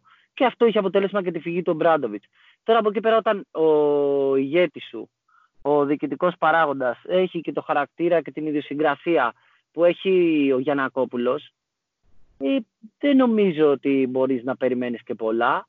Ε, είναι το ράβε ξύλωνε, το επικοινωνιακό, το πώς θα βγω εγώ μπροστά και όλα είναι προσωπική κόντρα και εγωισμός. Ε, περισσότερο από όλα τον νοιάζει να νικάει τον Ολυμπιακό και τους Αγγελόπουλους, να το πούμε έτσι. Φτιάχνει προσωπικές κόντρες από τις οποίες θέλει να βγαίνει νικητής. Και έτσι λειτουργεί και στα διοικητικά. Δεν υπάρχει κανένα σοβαρό πλάνο διοίκησης από το 12 και μετά. Και αυτό ε, έχει να κάνει καθαρά ο, με τον ε, Γιανακόπουλο και τον τρόπο που θέλει να διαχειρίζεται τα πράγματα. Αν δηλαδή τον καιρό που αν φτάνει σε σειρά ετών να κερδίσει τον Ολυμπιακό μπορεί να υπάρξει μια σταθερότητα αλλά και αυτή μέχρι ένα σημείο όπως υπήρξε για δύο-τρία χρόνια. Στις χρονίες που έχανα από τον Ολυμπιακό συνέχεια ήταν στο ράβε και ξύλωνε, έδιωχνε, έπαιρνε, αυτό, αυτή απλά, απλά ρε σε θύμιο, ξέρεις, θέλω να πω. Θέλω να πω ότι σε, αυτή, σε όλη αυτή την κατάσταση αυτό το, η μία σταθερά ας πούμε, που ήταν στο Παναθηναϊκό όλων αυτών των ετών ήταν ο Μάνος Παπαδόπουλος. Και Ναι. αυτή τη στιγμή συζητάμε ότι οι φίλοι του Παναθηναϊκού ε, θεωρούν ε, ευλογία ότι αντικαθιστά την εμπειρία των 30 ετών του Μάνου Παπαδόπουλου ο Φραγκίσκος Αλβέρτης με τον Δημήτρη Διαμαντίδη. Δεν Να λέω πω ότι κάτι κα- αυτό. κα- απλά καταλαβαίνεις πώς το λέω, το λέω καθαρά τεχνικό, Το κα- τεχνοκρατικά. Το, κα... Αυτό ναι, το, εξηγώ. καταλαβαίνω, το καταλαβαίνω απόλυτα, αλλά πριν φτάσουν στον Διαμαντίδη και στον Αλβέρτη, είχαν μείνει στο μηδέν. Δηλαδή φεύγει και ο Παπαδόπουλος και ο Αλβέρτης και πλέον έχουμε μείνει με έναν Δημήτρη Γιανακόπουλο και το τίποτα. Δηλαδή μπορεί χρονικά τα σημεία ε, να απέχουν, αλλά επί της ουσίας τώρα όλη αυτή η διαχείριση ήταν, το, το νιώσανε ψυχολογικά και γι' αυτό βγαίνει αυτή τη στιγμή προς τα έξω ξαναβγαίνει με ελπίδα ότι ξέρεις όχι θα κρατηθούμε και θα κάνουμε ανεβήκαν οι σημαίες του Παναθηναϊκού και δεν ξέρω εγώ τι άλλο. Αλλά δεν, όλο πάλι αυτό είναι καθαρά θέμα διαχείρισης Γιανακόπουλου που προσπαθεί να εκμεταλλευτεί την κατάσταση, να κερδίσει χρόνο και να του λένε και ευχαριστώ που η ομάδα θα είναι στο επίπεδο που θα είναι τα επόμενα χρόνια κάνοντας υπομονή και καλά για το τι θα γίνει στο μέλλον. Ε, Μάλιστα. Λοιπόν, τέλος πάντων, μιλήσαμε πολύ για τον Παναθηναϊκό. Απλά είναι πολύ μεγάλο ναι. το θέμα και δεν μπορείς να το, να το περάσεις έτσι. Πάμε λίγο Ναι. στα δικά μας, ε, Θημιό. Λοιπόν, και θα ξεκινήσω από σένα και μετά θα πάω στο Θανάση, ο οποίος ξέρει ότι είναι από αυτούς που θέλουν να φύγει νωρίτερα απόψε. Ε, το, εμάς αυτό που μας νοιάζει και μας καίνει ο Ολυμπιακός. Ε, τώρα αυτό είναι η ουσία ε, το, το Σωστά. περισσότερο συζητήσεων μας. Ε, φαίνεται ο Ολυμπιακός να έχει σχεδόν ολοκληρώσει ένα ρόστερ για την επόμενη χρονιά. Λέω σχεδόν γιατί υπάρχουν ακόμα κάποια έτσι, ερωτηματικά. Παρ' όλα αυτά ο- είναι στο μυαλό μας ε, με βάση τα όσα έχουν ε, δημοσιευθεί μια ομάδα η οποία είναι σχεδόν συμπληρωμένη. Συμφωνούμε σε αυτό καταρχάς; Για να ξεκινήσουμε σωστά, κάπως. ναι. Ναι, ναι, συμφωνούμε. Λοιπόν, ε, να πω τι έχει γίνει για να έχουμε ένα πλαίσιο κουβέντας. Ε, έχει γραφτεί από πολλούς δημοσιογράφους ότι ο Ολυμπιακός είναι πάρα πολύ κοντά στο να ανακοινώσει τον ε, Κώστα Σλούκα και ότι είναι διαδικαστικό να μείνει ελεύθερος από την Φενέμπαξε και να ανακοινωθεί από τον Ολυμπιακό. Για μένα αυτό έχει ακόμα ένα ερωτηματικό για το πώς θα γίνει, αλλά τέλος πάντων το θεωρούμε δεδομένο. Ο Ολυμπιακός, ε, μάλλον ο ατζέντης του, ε, του Jenkins τον ανακοίνωσε και το ε, επέσυρε το tweet, αλλά τέλος πάντων λίγο πολύ ξέρουμε ότι έχει ε, σχεδόν συμφωνήσει, αν δεν έχει υπογράψει κιόλας, με τον Ολυμπιακό. Ε, λίγο πριν το τέλος της ε, ε, regular season ε, είχαμε ακούσει ότι έ- έχει έρθει ο Ολυμπιακός σε συμφωνία με τον ε, Χασάν Μάρτιν, το σέντερ από την, ε, από την Butnost. Ε, ξέραμε ότι από περίπου τον ε, Φεβρουάριο υπήρχε μια προφορική συμφωνία ε, με το Γιαννούλη Λαρετζάκη, η οποία μάλλον θα ενεργοποιηθεί και τουλάχιστον θα είναι στην αρχή της προετοιμασίας. Ε, μέσα στην εβδομάδα μάθαμε ότι ο Ολυμπιακός συμφώνησε με τον ε, ε, Άρον Χάρισον. Ε, τι ξεχνάω; Το ζήτημα με τους ε, ψηλούς πρέπει να ξεχνάω. Σωστά. Λοιπόν, το, ζή- το ζήτημα με τους ψηλούς ήταν ε, αν θα ανανεώσει ο Πρίντεζης, ο οποίος ανανέωσε, αν θα ανανεώσει στους κοντούς ο Σπανούλης, το οποίο το θεωρούμε λίγο πολύ δεδομένο ότι δεν θα υπάρχει κάποιο θέμα εκεί πέρα. Και μετά υπήρχαν ε, μια βεβαιότητα για το τι θα γίνει στις θέσεις του Power Forward και αν ε, θα μείνουν και ο Βεζέγκοφ και ο Ρούμπι, τι θα φύγουν και οι δύο και θα έρθουν κάποιοι άλλοι και ποια θα είναι η επι- η επιπλέον κίνηση. Αυτό φαίνεται λίγο πολύ μετά τις σημερινά δημοσίευματα ότι ξεκαθαρίζει. Μοιάζει ότι ο Βεζέγκοφ θα ανανεώσει με τον, ε, με τον Ολυμπιακό, δεν ξέρουμε τη χρονική διάρκεια. Και το νέο όνομα το οποίο ήρθε λίγο πολύ ως επιβεβαιωμένη είδηση είναι ένας ε, Γάλλος παίχτης ο οποίος αγωνίζεται στη Βιλερμπάν επ' ονόματι Ζαν Σάλτς Λιδιό. Λοιπόν, θα πούμε τώρα τι είναι αυτός και τι είναι όλοι οι υπόλοιποι, αλλά ε, σαν, σαν σύνοψη το, το έχω καλύψει. Αυτό είναι που καταλαβαίνουμε όλοι. Μιλήστε όλοι, παιδιά, απλά Σωστά. για να Σωστά, ξέρουμε ναι. ότι μιλάμε στην ίδια βάση. Έτσι. Λοιπόν, αν λοιπόν είναι αυτό, θέλω να ακούσω ένα πρώτο σχόλιο ε, για το πώς βλέπουμε αυτή τη στελέχωση, αν τελικά υποθέσουμε ότι αυτή είναι. Και δεν υπάρχει καμία άλλη κίνηση. Ωραία. Ε, εγώ θα πω ότι καταρχήν είμαι ευχαριστημένος. Και όχι είμαι ευχαριστημένος επειδή οι επιλογές μόνο σε μένα προσωπικά φαίνονται ικανοποιητικές για να ξαναγίνουμε μια αξιόμαχη ομάδα οχτάδα, γιατί αυτή πρέπει να είναι για του χρόνου η προοπτική. Είμαι ευχαριστημένος γιατί καταλαβαίνω ότι αυτή είναι μια ομάδα που θέλει να στήσει ο coach Μπαρτζόκας. είναι παίχτες που είναι δικές του επιλογές. Ε, φαίνεται ότι η ομάδα κινείται να ικανοποιήσει τις επιθυμίες του και αυτό από μόνο του αρκεί για να πεις ότι ο Ολυμπιακός έχει κινηθεί σωστά. Τώρα, αν θες να συζητήσουμε βήμα-βήμα κάθε επιλογή, να πούμε γιατί εγώ ας πούμε θεωρώ τον Jenkins καλή και σωστή προσθήκη. Γιατί ο Σλούκας θεωρώ θα δώσει προοπτική και τα επόμενα χρόνια σίγουρα θα είμαστε ανταγωνιστικοί. Γιατί πρέπει 1000% να παραμείνει ο Βεζέγκοφ. Άμα θες μπορεί να θέσει ερωτήσεις να τις κάνουμε. Ναι, έλα Νίκο, μ' ακούς; Σε έχασα για ένα δευτερόλεπτο. Δεν ξέρω αν είπες αν θες να φέρεις ερωτήσεις να, να, να τις συζητήσουμε, αλλά δεν ξέρω αν είπες κάτι άλλο μετά. Όχι, ε, λέω, μίλησα για συγκεκριμένα παραδείγματα. Ε, αν θες ας πούμε, να συζητήσουμε γιατί εγώ πιστεύω ότι ο Τζένκινς είναι σωστή επιλογή, γιατί η γνώμη είναι ότι Θα τα πούμε αυτά. Θα τα πούμε Α, αυτά. Απλά θέλω να μου πεις γενικά. Αν αυτός γενικά ο είμαι πάρα πολύ ευχαριστημένος. Πολύ ωραία. Πάρα λοιπόν, πολύ πάμε να ακούσουμε γρήγορα για τους υπόλοιπους. Θανάση, εσύ τι λες για, για όλα αυτά; Με μία λέξη, δηλαδή.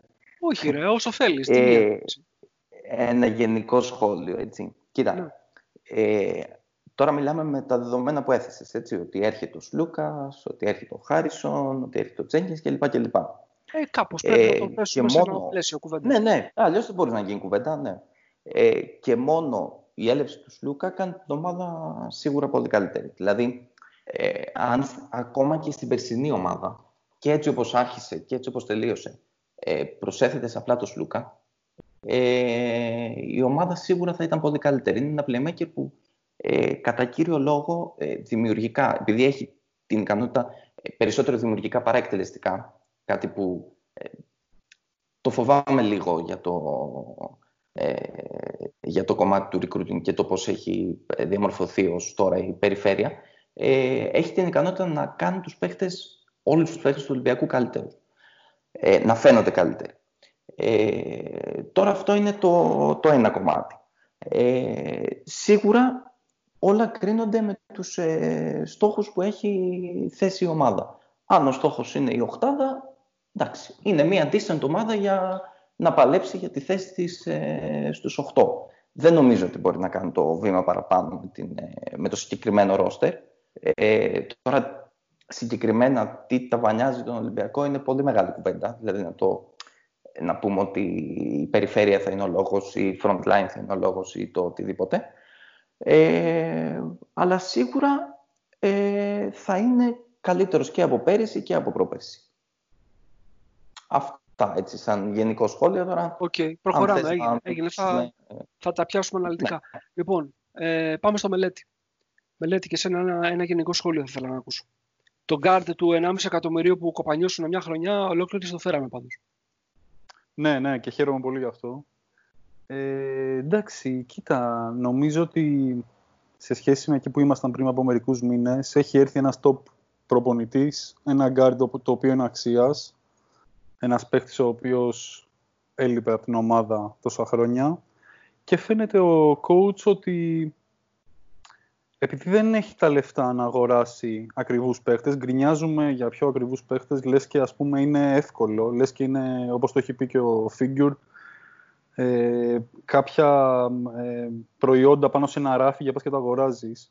Ε, από τη στιγμή που ο Μπαρτζόκας δεν έχει τα άπειρα λεφτά να στήσει ένα ρόστερ, κοιτάει να πάρει παίχτες, ε, οι οποίοι θα του δημιουργήσουν αξία ε, έχοντας τους ε, κλείσει με πολύ χαμηλά συμβόλαια. Δηλαδή, ο Μακίσικ που θα πάρει γύρω στα 350-400 χιλιάρικα, ε, θα κοιτάξει να τον κάνει ένα παίχτη που μέσα στη χρονιά μπορεί να αποδίδει για 600 ή για 700. Νομίζω ότι με αυτή τη λογική και ο Χάρισον και ο Χασάν Μάρτιν ε, με αυτή τη λογική αποκτήθηκαν.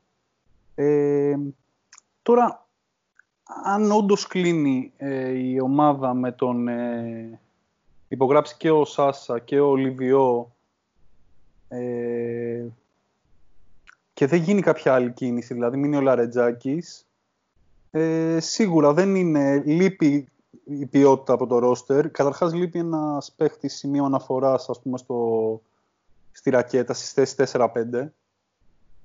Ε, και υπάρχουν και παίχτες οι οποίοι επειδή δεν είναι παιγμένοι στην Ευρωλίγκα, λογικά θα έχουν σκαμπανεβάσματα στην απόδοσή τους. Όπως αυτοί που είπα πιο πριν. Δηλαδή δεν είναι παίχτες οι οποίοι έχουν παίξει στην Ευρωλίγκα, τους πληρώνεις ακριβά και ξέρεις ότι θα μπουν και θα σχεδόν σε κάθε παιχνίδι θα είναι εκεί, θα, είναι, θα παίζουν καλά. Δηλαδή ο Χάρισον και ο Μακίσικ θα έχουν κάποια σκαμπανεβάσματα. Ε, αυτό, Νίκο, σαν πρώτο σχόλιο. OK, okay. έγινε, επανέρχομαι Μελέτη. Λοιπόν, ε, Καρολέ, να μην λέμε τα ίδια και τα ίδια, παρότι μπορείς να τα ενσωματώσεις στο σχόλιο σου. Εγώ αυτό το οποίο θα ήθελα να πω με αφορμή το τελευταίο ε, κομμάτι της κουβέντας με τον, ε, με τον Μπένι, είναι ότι δεν είναι τελικά λίγοι αυτοί οι οποίοι έχουν... Ε, μάλλον είναι λίγοι τελικά αυτοί οι οποίοι έχουν εμπειρία από EuroLeague. Δηλαδή ο Χάρισον έχει εμπειρία από EuroCup. ο Jenkins έχει παίξει αρκετά χρόνια EuroLeague, το δέχομαι. Ο, ε, ο Λίβιο είναι ένας παίκτης ο οποίος έχει μια χρονιά εμπειρία στην, ε, στην EuroLeague. Ε, ο, ο Έλλης μερικά παιχνίδια. Ο Μακίζικ τρία παιχνίδια. Ο Μάρτιν ε, δεν έχει ξαναπέξει. Δηλαδή είναι πολλά τα στοιχήματα τελικά. Παρότι υπάρχει ενθουσιασμός για την ικανότητα του, του coach Μπαρτζόκα να, ε, να βγάζει έτσι από την αγορά παίχτες και να τους συστήνει ε, στο ευρωπαϊκό μπάσκετ, είναι πολλά τα στοιχήματα μαζεμένα. Έτσι. Είναι δηλαδή καλό να το, να το συνειδητοποιήσουμε αυτό. Αλλά με βάση αυτό και τη δικιά σου την συνολική εικόνα με την ε, στελέχωση της ομάδας, τι θα έλεγες ότι βλέπουμε αν είναι τελικά αυτή η ομάδα; Κοίταξε να δεις. Ε, σίγουρα καταλαβαίνουμε όλοι οι σόφρον άνθρωποι ότι έχουμε ένα πολύ συγκεκριμένο οικονομικό πλαίσιο που κινούμαστε. Οπότε μέσα σε αυτό το πλαίσιο προσπαθεί και ο coach να συνδυάσει όσο το δυνατόν πιο πολλά χαρακτηριστικά μέσα στο ρόστερ. Ε, επίσης, καλό είναι να συνειδητοποιήσουμε ότι σε ένα στενό οικονομικό πλαίσιο σίγουρα θα δημιουργηθούν και κάποια κενά. Επειδή υπάρχει, αφού γκράζουμε και την κρίνια, ξέρεις ότι πάλι πάμε χωρίς αυτό, πάμε πάλι, πάμε πάλι χωρίς το άλλο, ε, λογικό είναι, παιδιά. Κάπου θα πάμε, ξέρεις, ε, με κάποιες εντός αγωγικών ελλείψεις, έστω ποιοτικές. Είμαστε τυχεροί γιατί μέσα σε ένα στενό σχετικά budget, πόσο, 7,5 max. Ο Θήμιος, ε, που, ε, ο Θήμιος που έχει ευχαρίστηση αντίστοιχη με αυτή του πρωτοσάλτε με τον ε, Κούλι, ε, λέει για 8 σε λίγο θα το πάει και 9 το 9 budget το 9 εκατομμύρια το budget, τέλος πάντων. Ε, αλλά ναι, εκεί νομίζω 7-7,5 εκατομμύρια βγαίνει. Είμαστε τυχεροί που έχουμε και το Σλούκα, ένα top guard που φέραμε, ένα top guard που μας έλειπε, που πρώτα απ' όλα ένα ενός τέτοιου επίπεδου guard, ε, όπως πολύ σωστά είπε ο Θάνος, θα είναι λίγο μεγενθητικός φακός και για τις ικανότητες των άλλων. Θα σου κάνει τους τριγύρω να φαίνονται ίσως καλύτεροι από ό,τι στην πραγματικότητα είναι.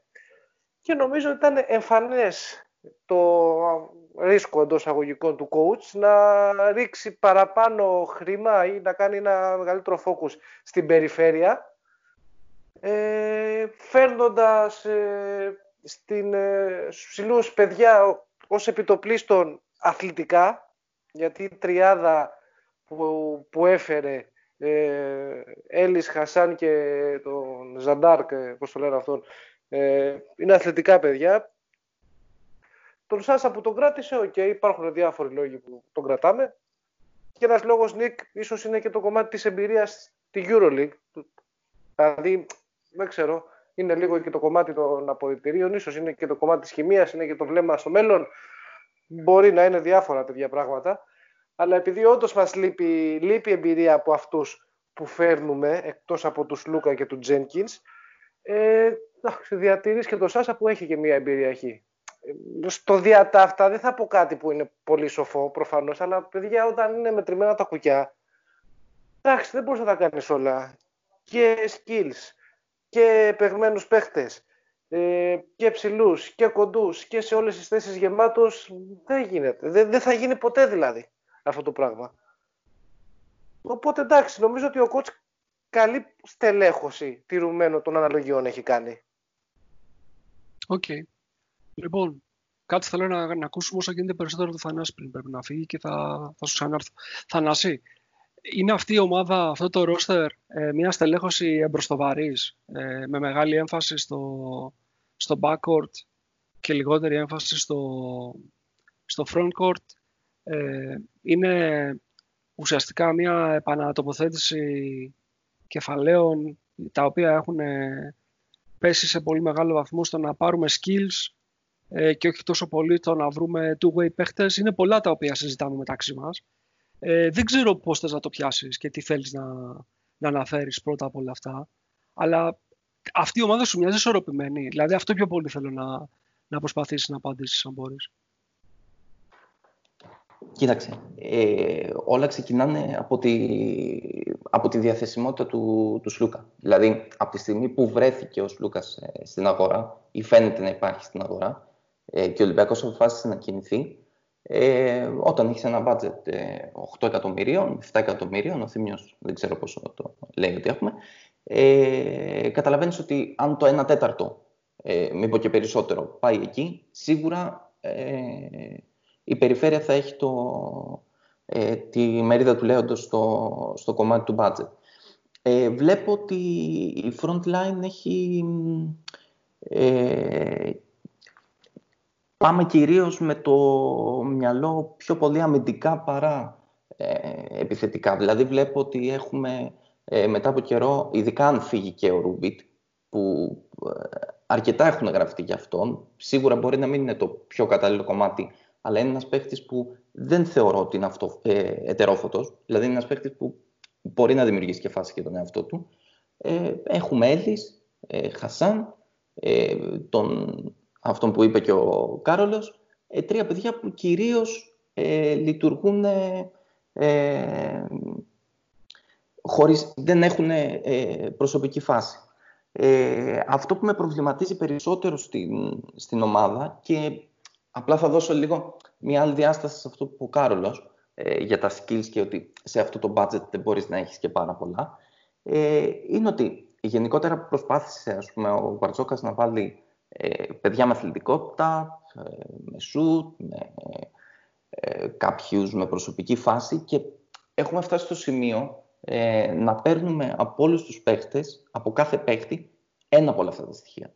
Δηλαδή, έχουμε τον Jenkins, ο οποίος θα δώσει άμυνα άντε να δώσει και ένα 40% σε στατικό σουτ. Δεν μπορείς να περιμένεις κάτι παραπάνω δημιουργικά από ένα παίχτη που ε, δεν ξέρω αν έχει περάσει ποτέ τις δύο assist ε, μέσο όρο στην, ε, σε όλες τις χρονιές στην Ευρωλίγκα. Ε, έχουμε το Χάρισον που, οκ, σίγουρα θα δώσει σουτ, ε, σίγουρα είναι καλύτερος χειριστής από τον Πολ, ας πούμε, αν θεωρούμε ότι πήρε τη θέση του, αλλά και αυτός δημιουργικά το assist turnover ratio που έχει είναι γύρω στο 1, Δηλαδή δεν ξέρω κι αυτός αν θα ε, μπορέσει να βοηθήσει δημιουργικά. Ε, και γενικότερα όλοι οι παίχτες που έρχονται βλέπεις ότι έχουν ένα πολύ καλό στοιχείο ε, αλλά σε το επίπεδο δεν μπορείς να πεις ότι, ε, ότι έχουν κάποιο δεύτερο. Και σίγουρα ε, αυτό είναι ένα κομμάτι το οποίο μέσα στη χρονιά πρέπει να βελτιωθεί. Δηλαδή σίγουρα η, η δημιουργία του Χάρισον είναι κάτι που πρέπει να βελτιωθεί αν θέλουμε να, να λογίζεται ως χειριστής. Ακόμα και ο Μακίση που πολλοί τον θεωρούν χειριστή ε, έχει ακόμα πολύ δρόμο σε επίπεδο Ευρωλίγκας για να θεωρηθεί κάτι τέτοιο. Δηλαδή, ένα από τα καλά του παιχνίδια θεωρείται το παιχνίδι με τη Μακάμπη, στο οποίο έχει υποπέσει σε πέντε λάθη. Δεν ξέρω αν ο Ολυμπιακός έχει τη δυνατότητα ε, ένας βασικός του παίχτης να κάνει τόσα λάθη και να χάνει τόσες κατοχές. Ε, οπότε, ε, για μένα αυτός είναι ο μεγαλύτερος προβληματισμός μου ότι βλέπω ότι τα χαρακτηριστικά έχουν απλωθεί, αλλά έχουν απλωθεί ε, το κάθε ένας σε έναν παίχτη. Δηλαδή, όταν λείπει ο Λούκα, θα υπάρχει θέμα δημιουργίας. Όταν λείπει ο Τζέκινς, στην περιφερειακή άμυνα θα υπάρχει πρόβλημα. Όταν λείπει ο Χάρισον, θα υπάρχει πρόβλημα στο σουτ. Και ούτω καθεξής. Δηλαδή, με άλλα λόγια, αυτό το οποίο λέμε με μία φράση είναι ότι βλέπουμε λίγους two-way παίχτες που ε, μπορούν να, κοίτα, να υποστηρίξουν την ομάδα. Το two-way είναι άμυνα επίθεση. Πλέον, πλέον οι ομάδες ψάχνουν παίχτες που να έχουν ε, ταυτόχρονα.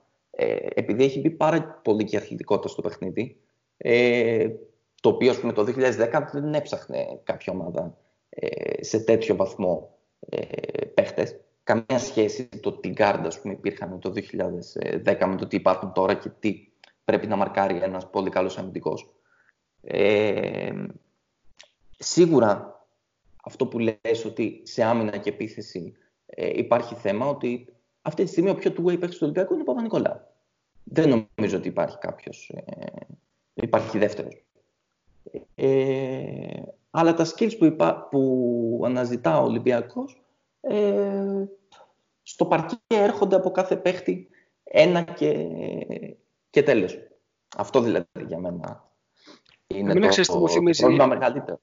Ξέρεις τι μου θυμίζει αυτή η στελέχωση; Μου θυμίζει λίγο American Football που θα έχουμε το... Ε, το Έναν διάβολο για επίθεση. Μπράβο, αυτό ρε. Ε, ναι, ισχύει, αλλά σου λέω ότι ε, κάνεις πέντε μεταγραφές πέντε βασικών παιχτών. Χρειάζεται να έχουν ταυτόχρονα αθλητικότητα, κατανόηση του αθλήματος, ε, shoot και ό,τι άλλο χρειάζεται. Δηλαδή, ο Baldwin, για παράδειγμα, ήταν ένας παίκτης πολύ αθλητικός. Αλλά φάνηκε ότι στο θέμα κατανόησης του αθλήματος και σε πολλά βασικά είχε πρόβλημα για να το κρατήσει ο Ολυμπιακός. Πολύ δύσκολα σε αυτά τα λεφτά θα μπορέσεις να συνδυάσεις ε, και αθλητικότητα και skills. Και, ε, ε, βασικά skills του αθλήματος. Έτσι. Ε, και θα μου κάνει και είναι ακόμα πιο δύσκολο το, το έργο για τον προπονητή ούτως ώστε να βρει πεντάδες λειτουργικές. Ε, έτσι όπως έχει διαμορφωθεί ας πούμε, το, το roster της frontline, ο Βεζέγκοφ θα έχει πολύ χρόνο και ρόλο. Αλλά ποιος πραγματικά είναι ένα καλό ε, δίδυμο για τον Βεζέγκοφ ε, από τους σέντερ που έχουμε; Ή ε, θα μπορούσε ο Βεζέγκοφ με το Χάρισον στο 3 να παίξει δύσκολα. Θέλω να πω ότι είναι, πλέον θα είναι δύσκολο ε, και θα χρειαστεί αρκετός χρόνος μέχρι να βρεθούν ε, και οι ρόλοι και οι χημίες παρότι στα χαρτιά είναι ξεκάθαρα τα πράγματα. Πιο ξεκάθαρα. Ναι. Μάλιστα. Λοιπόν, σε ευχαριστώ. Δεν ξέρω, κοίτα, αν πρέπει να την κάνεις κάποια στιγμή, δώσε μας εδώ πέρα μήνυμα για να ξέρουμε ότι πρέπει να φύγεις. Ενημερώσω. Και να... Θα προσπαθήσω να σου ξαναδώσω το λόγο μέχρι να γίνει αυτό. Λοιπόν, ε, θυμιώ. Πολλά πράγματα είναι που μπορούμε να πούμε για, για τη φετινή στελέχωση. Ο Θανάσης έχει κάνει μια πολύ ωραία εισαγωγή, κατά τη γνώμη μου. Ναι, Υπάρχουν πράγματα τα οποία συμφωνείς, διαφωνείς, έχεις διαφορετική έτσι, οπτική σε αυτά τα οποία συζητήσαμε μέχρι τώρα. Κοίτα, όχι, το βασικό πλαίσιο που θέτει ο Θανάσης είναι πάρα πολύ σωστό. Αλλά θεωρώ ότι αν μπορούσαμε να κυνηγήσουμε παίχτες που να είναι πιο two-way ή να έχουν περισσότερα χαρακτηριστικά στο παιχνίδι τους, θα κοιτάζαμε να ήμασταν μια ομάδα τετράδας. Πράγμα που αυτή τη στιγμή δεν μπορούμε αντικειμενικά να είμαστε.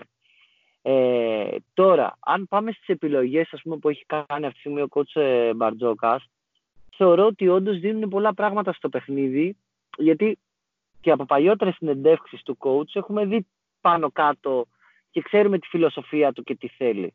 Δηλαδή όταν έχει δηλώσει ας πούμε ότι προτιμάει στον άσο του να έχει pass first, ε, να ξέρει να μείνεται πολύ καλά γιατί θα αντιμετωπίσει πάρα πολλά pick and roll και είναι το βασικότερο κομμάτι που είδαμε και εμείς τα προηγούμενα χρόνια τι πρόβλημα μας, τι πρόβλημα μας δημιουργούσε το ότι δεν είχαμε στα guard κάποιον να μπορεί να μηνθεί σωστά στη θέση 1. Και ότι απλώς να, να έχει ένα πολύ καλό shoot, ας πούμε, spot, ξέρω εγώ, να βάζει 2 στα 4, όταν δηλώνει κάτι τέτοιο ο coach, καταλαβαίνεις και για ποιο λόγο φέρνει και κάνει την επιλογή του Jenkins και τι περιμένει να δώσει από αυτόν στο παιχνίδι. Ε, όταν ζητάει από τους ψηλούς να είναι πρώτα απ' όλα αθλητικοί και να έχουν γνώση των βασικών στο παιχνίδι, να μπορούν να πασάρουν, ε, πάλι καταλαβαίνεις γιατί πάει σε αυτές τις επιλογές. Τώρα, όσον αφορά το Βετζέγκοφ, εγώ το θεωρώ κλειδί γενικά για τον Ολυμπιακό των επόμενων χρόνων. Θεωρώ ότι είναι ένας παίκτης που έχει το σουτ σε τρομερά υψηλό επίπεδο, πράγμα που και εμείς δεν το έχουμε δει στο βαθμό που υπάρχει. Είδαμε δηλαδή λίγα πράγματα στο τέλος της χρονιάς. Ε, και θεωρώ ότι όχι ότι θα είναι το βασικό κομμάτι ας πούμε πλαισίωσης των υπολείπων για να αναδείξουμε επιθετικά το Βεζέκοφ, αλλά θα πάρει πολύ μεγάλο ρόλο, δηλαδή πιστεύω θα έχει κοντά στα 20 λεπτά μέσω όρο την επόμενη χρονιά. Και επειδή και το σουτ είναι ένα πάρα πολύ βασικό σημείο που εστιάζει ο coach για να μπορεί να έχει και την κάμα επιλογών στην επίθεση και επειδή ο Βεζέκοφ είναι ένα πάρα πολύ έξυπνο παιδί, ε, θεωρώ ότι σωστά κάνει και με το βλέμμα στο μέλλον και ζητάει να επενδύσει ο Ολυμπιακός συγκεκριμένο παίχτη. Δηλαδή, θεωρώ ότι σίγουρα Ελπίζω, θα μας sorry, πολύ sorry, Θήμιο, που σε διακόπτω. Έλα. Ναι. Ελπίζω να έχουμε βάλει μεγάλο NBA out, φίλε, γιατί με αυτά που ακούω κάποια στιγμή δεν γίνεται. Τώρα, σε δύο μήνες θα τον πάρουν. Θα το, δε, Warriors θα τον πάρουν. Δεν είναι, ο θα τον πάρει, όλοι, δε, τον πάρει. Δεν, δεν, είναι όλοι, όλοι, δεν είναι όλοι παίκτες για NBA. Και ο Χάινς δηλαδή... είναι το καλύτερο πεντάρι στην Ευρώπη, αλλά δεν μπορεί να σταθεί στο NBA. Αλλά ο Βεζέκοφ έχει τα χαρακτηριστικά. Ναι, Ούτε πες. ο Λέλος για το Λάρι δεν λέει. Αυτό πρέπει να σε κάνει να αναρωτιέσαι. Εντάξει, δεν μπορούμε να έχουμε την προσωπική άποψη. Δηλαδή, τι να κάνουμε, αυτή είναι η γνώμη μας. Αυτή είναι η γνώμη μας. Τώρα, και βασικά, η γνώμη σου είναι σεβαστή. Συγγνώμη, Απλά... όχι μόνο η δικιά μου η γνώμη, αλλά είναι και η γνώμη του Μπαρτζόκα. Γιατί όταν ζητάει να ανανεωθεί οπωσδήποτε και είναι και το μεγαλύτερο συμβόλαιο που δίνει στους ψηλούς, τότε δεν είναι μόνο δικιά μου γνώμη. Συγγνώμη που θα σα απογοητεύσω. Αλλά είναι και η γνώμη του coach. Αλλιώς θα έλεγε. Δεν ξέρουμε, και το, δεν ξέρουμε και το συμβόλαιο που έχει πάρει και δεν ξέρουμε και αν θα είναι το μεγαλύτερο και θα δούμε και το ρόλο που θα έχει. Εντάξει, να πω μια ερώτηση στο, στο θύμιο. Κάντε την Αθανάση. Ε, Αν ο Βεζένκοφ δεν, ήταν, ε, δεν πιάνονταν για Έλληνα, θα πιστεύεις θα υπήρχε η επιθυμία του Μπαρτζόκα να συνεχίσουν την, την, τη συνεργασία του; Θα, θα υπήρχε με ίσως χαμηλότερο συμβόλαιο. Αλλά προφανώς πιστεύω ναι ότι θα υπήρχε σε κάθε περίπτωση. Γιατί, συγγνώμη, έχουμε πολλούς παίχτες ε, στη front line που να μπορούν να σπάρουν πάνω από 40% στον τρίποντο.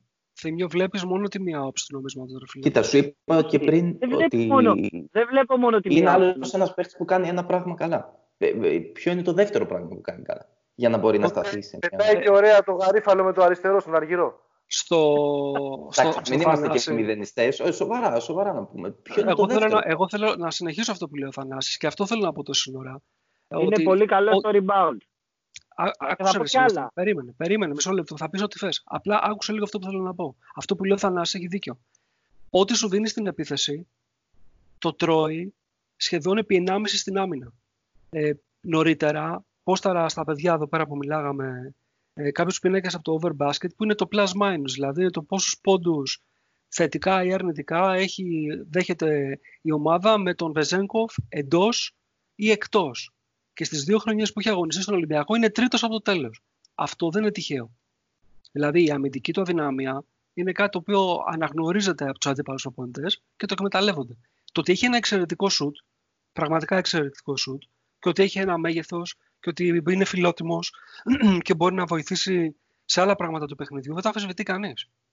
Απλά το να δώσεις 20 λεπτά ε, σε ένα παιδί με αυτά τα χαρακτηριστικά, που είναι μονοδιάστατα επιθετικά, όταν ο κύριο σου power forward είναι ένας βετεράνος, ο οποίος δεν ξέρεις τι μπορεί να σου δώσει μες στη χρονιά και τι τραυματισμούς μπορεί να βγάλει, είναι ο συνδυασμός που το κάνει προβληματικό. Δεν είναι αυτός αυτό καθ' Αυτός θέλω να πω. Ωραία. Ε, μόνο να απαντήσω στο πρώτο που έθεσες, ότι σε μία πολύ προβληματική άμυνα, όπως ήταν ο Ολυμπιακός των προηγούμενων χρόνων, δεν μπορείς να κρίνεις 100% την αμυντική συμπεριφορά ενός παίκτη, αλλά και τους δείκτες του συνολικά. Γιατί ο Ολυμπιακός τα προηγούμενα χρόνια ήτανε, είχε τεράστιο πρόβλημα αμυντικά. Δηλαδή, από πού να το πιάσεις και πού να τα αφήσεις. Εντάξει, για να μην παρεξηγούμε, δεν θεωρώ το Βεζέκοφ ότι εντάξει, είναι το μεγαλύτερο ταλέντο και ότι θα γίνει και το σημείο αναφοράς στην επίθεση του Ολυμπιακού. Αλλά απ' την άλλη, θεωρώ ότι είναι ένας παίχτη που έχει πολύ μπασκετικό IQ. Θεωρώ ότι όντως μπορεί να κάνει και άλλα πράγματα στην επίθεση, να επιτεθεί στην close out, να δει πολύ καλά την μπάσα. Ε, πάει πολύ καλά στο rebound. Είναι έξυπνος να πάρει θέση στην άμυνα, να βγει μπροστά από το αντίπαλο power forward, να μην τον βάλει εύκολα πλάτη περισσότερο πρόβλημα θα έλεγα ότι δημιουργείται στις αλλαγές, ότι δεν μπορεί εύκολα να μαρκάρει κοντύτερο παίχτη. Αλλά αν η ομάδα θωρακιστεί κάπως αμυντικά, δεν θεωρώ ότι θα είναι η τρύπα στην άμυνα που έχουμε αυτή τη στιγμή στο μυαλό μας. Δηλαδή, Απλά το θέμα έχουμε επηρεαστεί. Όχι, δεν έχουμε επηρεαστεί, γιατί το λέμε πολύ αυτό.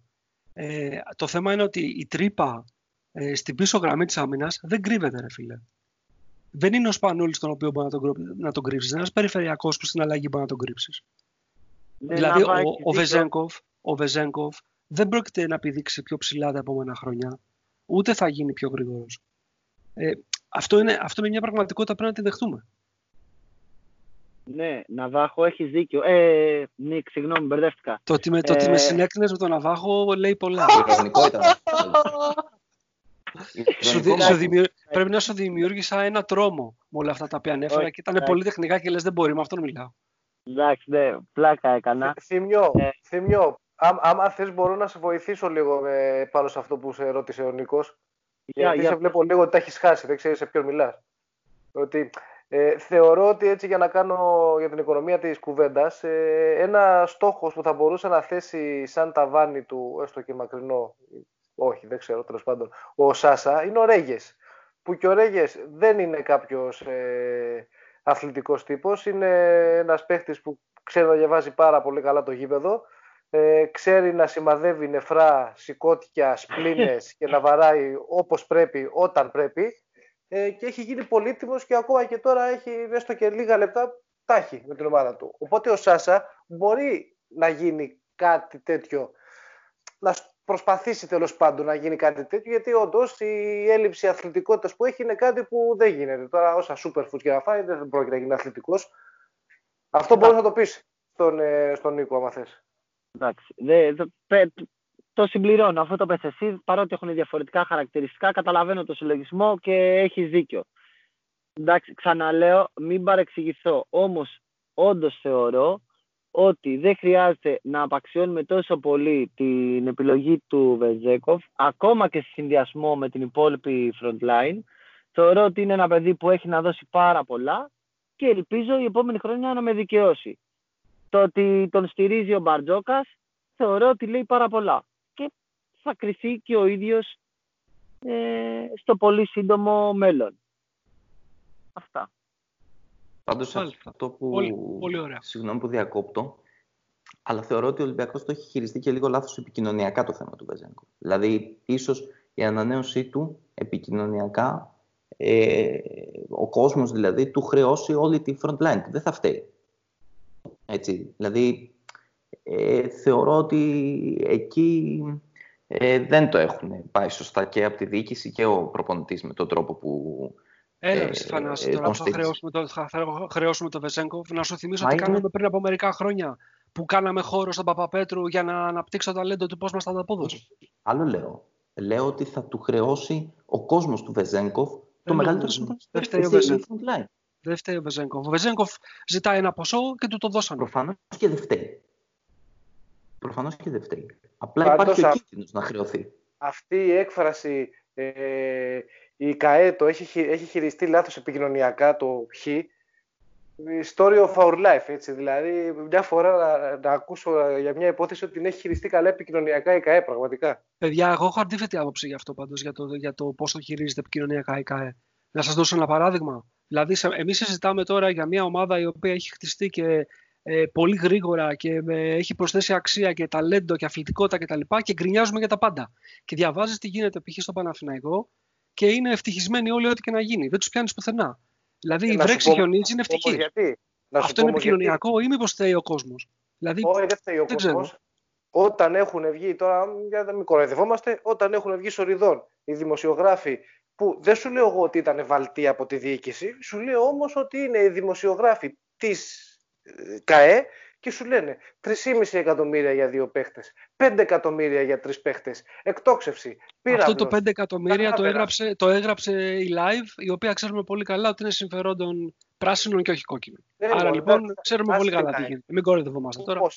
Όμως η του Ολυμπιακού, τα 3,5 για δύο guard και τα δύο top guard κτλ. Ε, το, το είχαμε καραμέλα.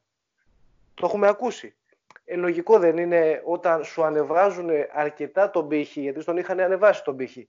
Η δική σου δημοσιογράφη, άσε τώρα τον, τον, ε, τη Slam Dunk και τον ε, Κοτζιά και τον ένα και τον άλλον, άσους αυτούς. Αλλά όταν οι δικοί μας οι δημοσιογράφοι επικοινωνούν αυτό το πράγμα προς τα έξω, ότι ε, έρχεται εκτόξευση, μετά όταν πηγαίνεις όχι σε κάτι χάλια, γιατί δεν είναι χάλια, αλλά σε κάτι εντός αγωγικών ε, λογικό, average, σου κακοφαίνεται, σου αφήνεις στο τέλος μια γλυκό πικρή γεύση. Εγώ νομίζω ότι γίνεται αυτό σε όλες τις ομάδες. Απλούστατα εμείς, δεν είμαστε έτοιμοι ε, να δεχτούμε κάτι το οποίο δεν είναι ακριβώς όπως το έχουμε στο μυαλό μας. Και ίσχυε αυτό για πάρα πολλά χρόνια. Ακόμα και όταν ερχόντουσαν πραγματικά παιχτάρα. Ποτέ ήμασταν ικανοποιητοί. Να πω κάτι κι εγώ πάνω σε αυτό που λέει ο Τσάρλς. Ναι, ε, είναι και στην διακριτική ευχαίρεια του καθενός να πιστέψει σε, στο 10% ή σε μεγαλύτερο βαθμό αυτά που λένε οι δημοσιογράφοι, παρότι μπορεί να είναι κοντά στην ομάδα κτλ. Ε, π.χ. ο Red Insider είπε ποτέ τίποτα, έβγαλε τέτοια ποσά. Δηλαδή πρέπει να ξέρουμε για ποιους πιστεύουμε λίγο, έτσι δεν είναι; Ανοίγει μεγάλο θέμα για το Red Insider, αλλά δεν είναι τη παρούση εκπομπή. Θα, θα το συζητήσουμε κάποια άλλη στιγμή. Ε, αλλά εσύ με λέτε αντικειμενικά τώρα, δηλαδή εσύ πιστεύεις ότι ο κόσμος, ο δικός μας δηλαδή είναι ένας κόσμος ο οποίος δεν παρασύρεται εύκολα; Εγώ βλέπω, τους βλέπω τις, τις μισές μέρες τσακώνονται για πράγματα που υπάρχουν και τις άλλες μισές για πράγματα που δεν υπάρχουν. Είναι όμως δεν τους βλέπω ποτέ πάντως. Ναι, ισχύει αυτό. Ισχύει. Εντάξει, τι να πω. Θέλεις να... Ε, ένα, ένα τέτοιο παράδειγμα, αυτό τώρα που λες Νίκο, ε, είναι με το, το σκηνικό με τον ε, Ζαν ε, Τσάλς και τον Ρούμπιτ. Ε, δηλαδή μου, μου, θύμισε έντονα έναν... Ε, πήγαινα σε μια τράπεζα και ήταν ένα ταμεία εκεί που τον είχα γνωρίσει τέλο πάντων και τα λέγαμε. Ο Γιάννη, α πούμε το όνομα, ο οποίο ήταν τίγκα στην κρίνια. Καλό Χριστό, αλλά πολύ γκρίνια, ρε παιδί μου. Ήταν σε, συνέχεια σε φάση κλειντ δίσκου στο Grand Torino δηλαδή. Τέτοια μούτρα όλη την ώρα. Ε, οπότε ήταν. Πίσω να μην έβγαλε όπλος στο τέλος. Όχι, όχι, όχι. Εντάξει. Ήταν ένας αρχές Ιουλίου, εκεί τέλος Ιουνίου, ε, που πιάνω μια κουβέντα. Γιάννη, τι λέει, διακοπές, πότε θα πας; Τι διακοπές, μου λέει, σκατά, μου λέει, θα πας στο διάλογο. Ιούλιο θα πάω, εγώ και η γυναίκα μου θα είμαστε μόνο. Άντε, αηδία, τίποτα, τι διακοπές, παύρες διακοπές. Ε, Γιάννη, του λέω γιατί δεν πας Αύγουστο; Τι, να πάω Αύγουστο διακοπές, να έχει κόσμο, να έχει χαμό. Τι λες τώρα, και στο κεφάλι μου διακοπές, σαν αυτέ. Ε, αυτό το πράγμα είναι. Λέμε, Ρούμπιτ δεν θέλουμε γιατί είναι ο Ρούμπιτ και να βρούμε κάτι καινούριο, κάτι ελπιδοφόρο, κάτι εξωτικό που δεν το ξέρουμε, που δεν το έχουμε δει, που να έχει ταβάνι κτλ. κτλ. Και μόλις ακούγεται μια τέτοια περίπτωση, τι, καλύτερα το Ρούμπιτ. Το Ρούμπιτ έχει, ξέρει, έχει εμπειρία, έχει, ξέρεις τι θα πάρεις. Εντάξει, το έχουμε και αυτό το σαράκι, ας πούμε, σίγουρα, ok. Okay. Και το, το ζούμε καθημερινά. Να μιλήσουμε λίγο περισσότερο τώρα για τη frontline, γιατί ουσιαστικά την περιφέρεια την έχουμε ε, υπεραναλύσει λίγο πολύ. Εντάξει, εγώ νομίζω ότι υπάρχει ένα μεγάλο πρόβλημα εκεί, ε, γιατί υπάρχει ένας μεσσιανισμός όλα αυτά τα χρόνια λόγω της ύπαρξης του τεράστιου Σπανούλη που κανείς δεν μπορεί να τον πλησιάσει και νομίζω θα τα βρει πολύ σκούρα ο Σλούκας ε, αν προσπαθήσει να, να μπει στα παπούτσια του ρολού. Και εκεί πέρα είμαι πολύ περίεργος να δω πώς θα το διαχειριστεί ο Μπαρτζόκας. Αλλά η, η frontline, παιδιά, ε, στερείται πολλών πραγμάτων. Δηλαδή, όσο και να θέλουμε να τα ωρεοποιήσουμε, δεν έχει μέγεθος, δεν έχει εμπειρία, δεν έχει ποιότητα.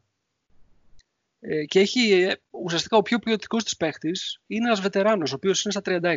35 μισό, πόσο είναι τώρα ο, ο Εγώ έχω την αίσθηση ότι καταλαβαίνω για ποιο λόγο σχηματίστηκε αυτή η γραμμή με αυτόν τον τρόπο. Απλά νομίζω ότι έπρεπε να γίνει κάποιο είδους ε, συμβιβασμός και τουλάχιστον το ένα από τα δύο σέντερ να ήταν ένα έμπειρο σέντερ. Γιατί κακά τα ψέματα, ε, μόνο με την αθλητικότητα, δεν ξέρω, δηλαδή, δεν ξέρω πραγματικά αν μπορείς να σταθείς σε αυτό το επίπεδο. Και επίσης δεν είναι ότι, ότι έχεις και όλες τις απαντήσεις. Δηλαδή, ε, δεν μπορείς να ματσάρεις 7 footer. Ε, δεν νομίζω ότι ε, αυτοί, αυτοί, αυτοί οι δύο ψηλοί που έχουμε, ο Έλλης με τον, ε, ε, με τον Μάρτιν, είναι παιδιά τα οποία μπορούν να κάνουν οτιδήποτε άλλο εκτός από να ρολάρουν και να πάρουν την μπάλα από κάποιον που τη δώσει πάρτο βάλτο. Από εκεί και έπειτα δεν ξέρω κατά πόσο. Ίσως αυτή η προσθήκη του, του Ζαν Σάρλς, που δεν τον λέει σωστά ο Κάρλος, γιατί έχουμε, έχουμε προσθέσει δύο Σάρλς αυτό το καλοκαίρι, τον Τζένκινς και αυτόν, και νιώθει τώρα ότι σιγά σιγά αρχίζει και μπαίνει στο περιθώριο. Οπότε του βγάζει προσωνύμια. Ξέρω εγώ, Ζαντάρκ λέει, ακούει φωνές και τέτοια. Ε, αλλά η πραγματικότητα αυτή είναι για μένα. Ότι είναι μια πολύ προβληματική frontline και έχω την αίσθηση ότι είναι μια από τις πιο ε, υψηλού ρίσκου frontline που έχουμε σχηματίσει εδώ και πάνω από 10 χρόνια. Αυτό. Θανάση, συμμερίζεσαι ή διαφωνείς με αυτό που περιέγραψα; Όχι για το Ζαν Σαρλ, αλλά για τα υπόλοιπα. Κοίτα, σίγουρα ε, ε, σε θέμα εμπειρίας ειδικά ε, είναι η χειρότερη. Ε, δέκα χρόνια τώρα, ok, okay, γιατί ε, στο ξεκίνημα της χρονιάς της, ε, στην πόλη, αν θυμάσαι τι είχαμε, θα, θα αναθεωρήσεις για τα 10 συν. Ε, αλλά σίγουρα δεν υπάρχει αυτό που είπες. Ε, κατά κύριο λόγο και το είπε και ο Πένι. Δεν υπάρχει κάποιο σημείο αναφοράς. Ε, δεν υπάρχει ούτε καν ο Μιλουτίνοφ, ούτε καν δηλαδή ένας εξαιρετικός παίκτης που με το που έφυγε άρχισαν ε, ε, οι μηδενισμοί και οι αφορισμοί για, τη, για την παρουσία του. Ε, σίγουρα ε, υπάρχει έλλειμμα ποιότητας. Τώρα, εγώ πιστεύω ότι αυτό το έλλειμμα ποιότητας ε, δεν θα μπορούσαμε να το καλύψουμε ε, με παίχτες που υπάρχουν αυτή τη στιγμή στην, στην αγορά. Δηλαδή, εγώ πραγματικά δεν είδα κάποιον ε, παίχτη που να λέω κρίμα που χάθηκε αυτός ο παίχτης. Okay, ο Γκίλ, ας πούμε, είναι ένα παράδειγμα παίχτη που θα έκανε αρκετά καλά τη δουλειά στο 4. Αλλά δεν βλέπω να ενδιαφέρεται και καμία ομάδα και για τον Γκίλ. Ε, σίγουρα η, η, περίπτωση του Μαρτίν είναι λίγο περίεργη, γιατί ε, έχοντας και τον Έλλης, ίσως βιαστήκαμε να κλείσουμε ε, τη θέση 5 με το, με το Μαρτίν, χωρίς να ξέρουμε τι θα γίνει στις υπόλοιπες. αλλά προφανώς ο coach έχει κάτι διαφορετικό στο μυαλό του.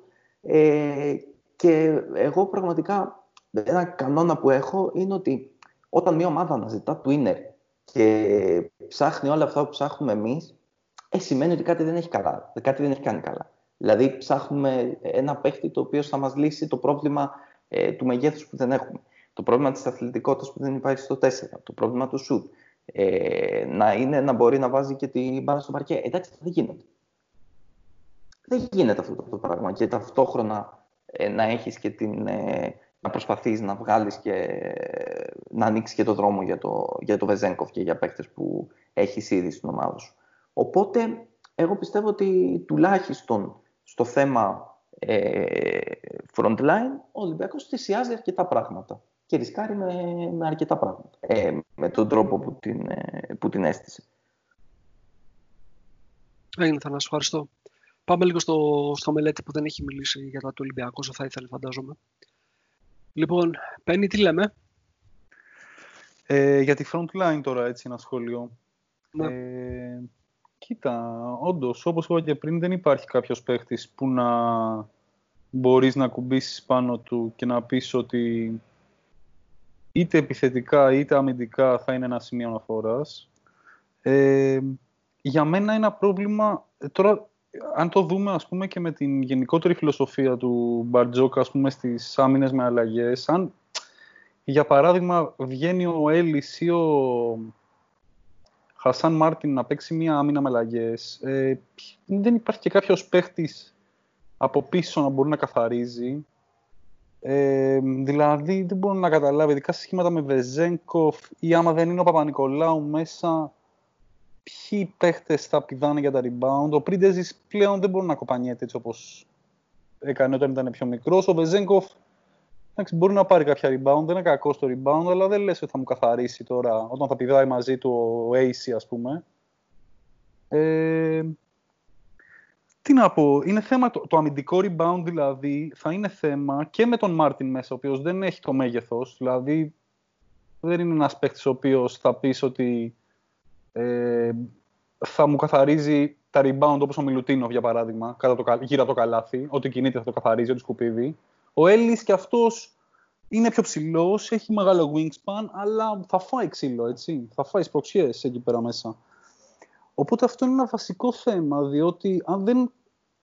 Ακόμα και καλή άμυνα να παίζεις, άμα δεν μπορείς να είσαι μια ομάδα πολύ δυνατή στο αμυντικό rebound, δεν μπορείς να τρέξεις στον ευνηδιασμό και γενικά δεν μπορείς να ολοκληρώσεις καλές άμυνες. Το βασικό για να ολοκληρώσεις μια καλή άμυνα είναι να πάρεις το rebound. Εκεί δεν ξέρω. Έχω να, έχω βάζω ένα μεγάλο αστερίσκο. Ε, τι άλλο για τη front line. Πιστεύω ότι ναι, καθαρά πάμε σε pick and roll ε, παίχτες. Δηλαδή θεωρώ ότι με Σπανούλη και με Σλούκα και ο Μάρτιν και ο Έλλης θα, θα βρίσκουν πολλούς πόντους. Ε, και με τον Χάρισον σαν τρίτη επιλογή. Έτσι, σαν, σαν secondary ball handler ας πούμε.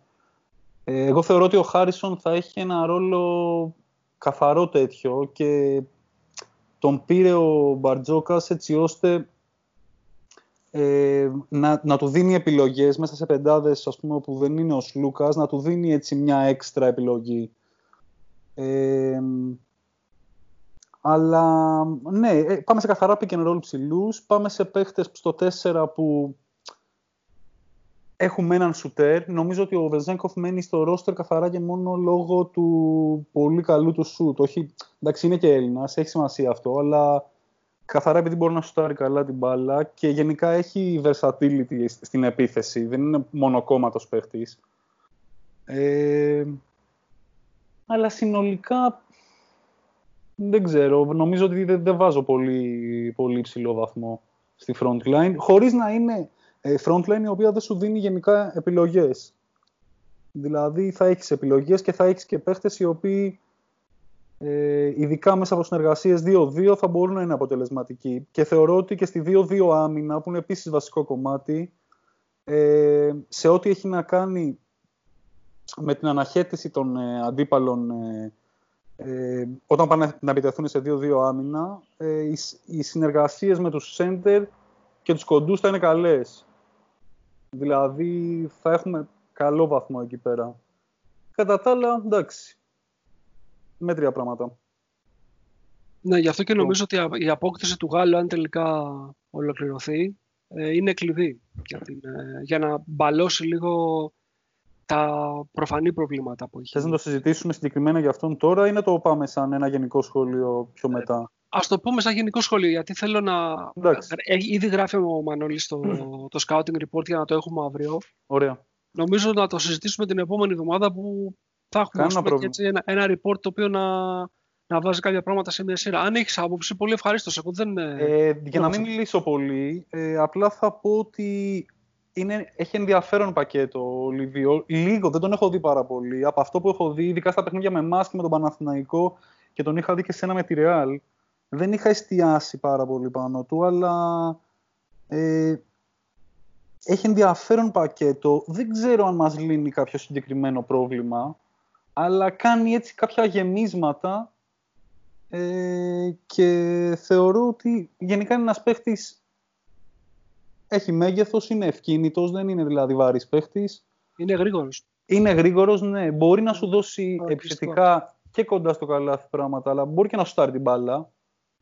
Εντάξει, χωρίς να είναι elite shooter, ειδικά από το τρίποντο έχει ένα πλήρες πακέτο χωρίς να είναι κάπου ας πούμε elite. Εντάξει, προφανώς. Ήταν η πέμπτη ένα γέμισμα, ξέρω εγώ.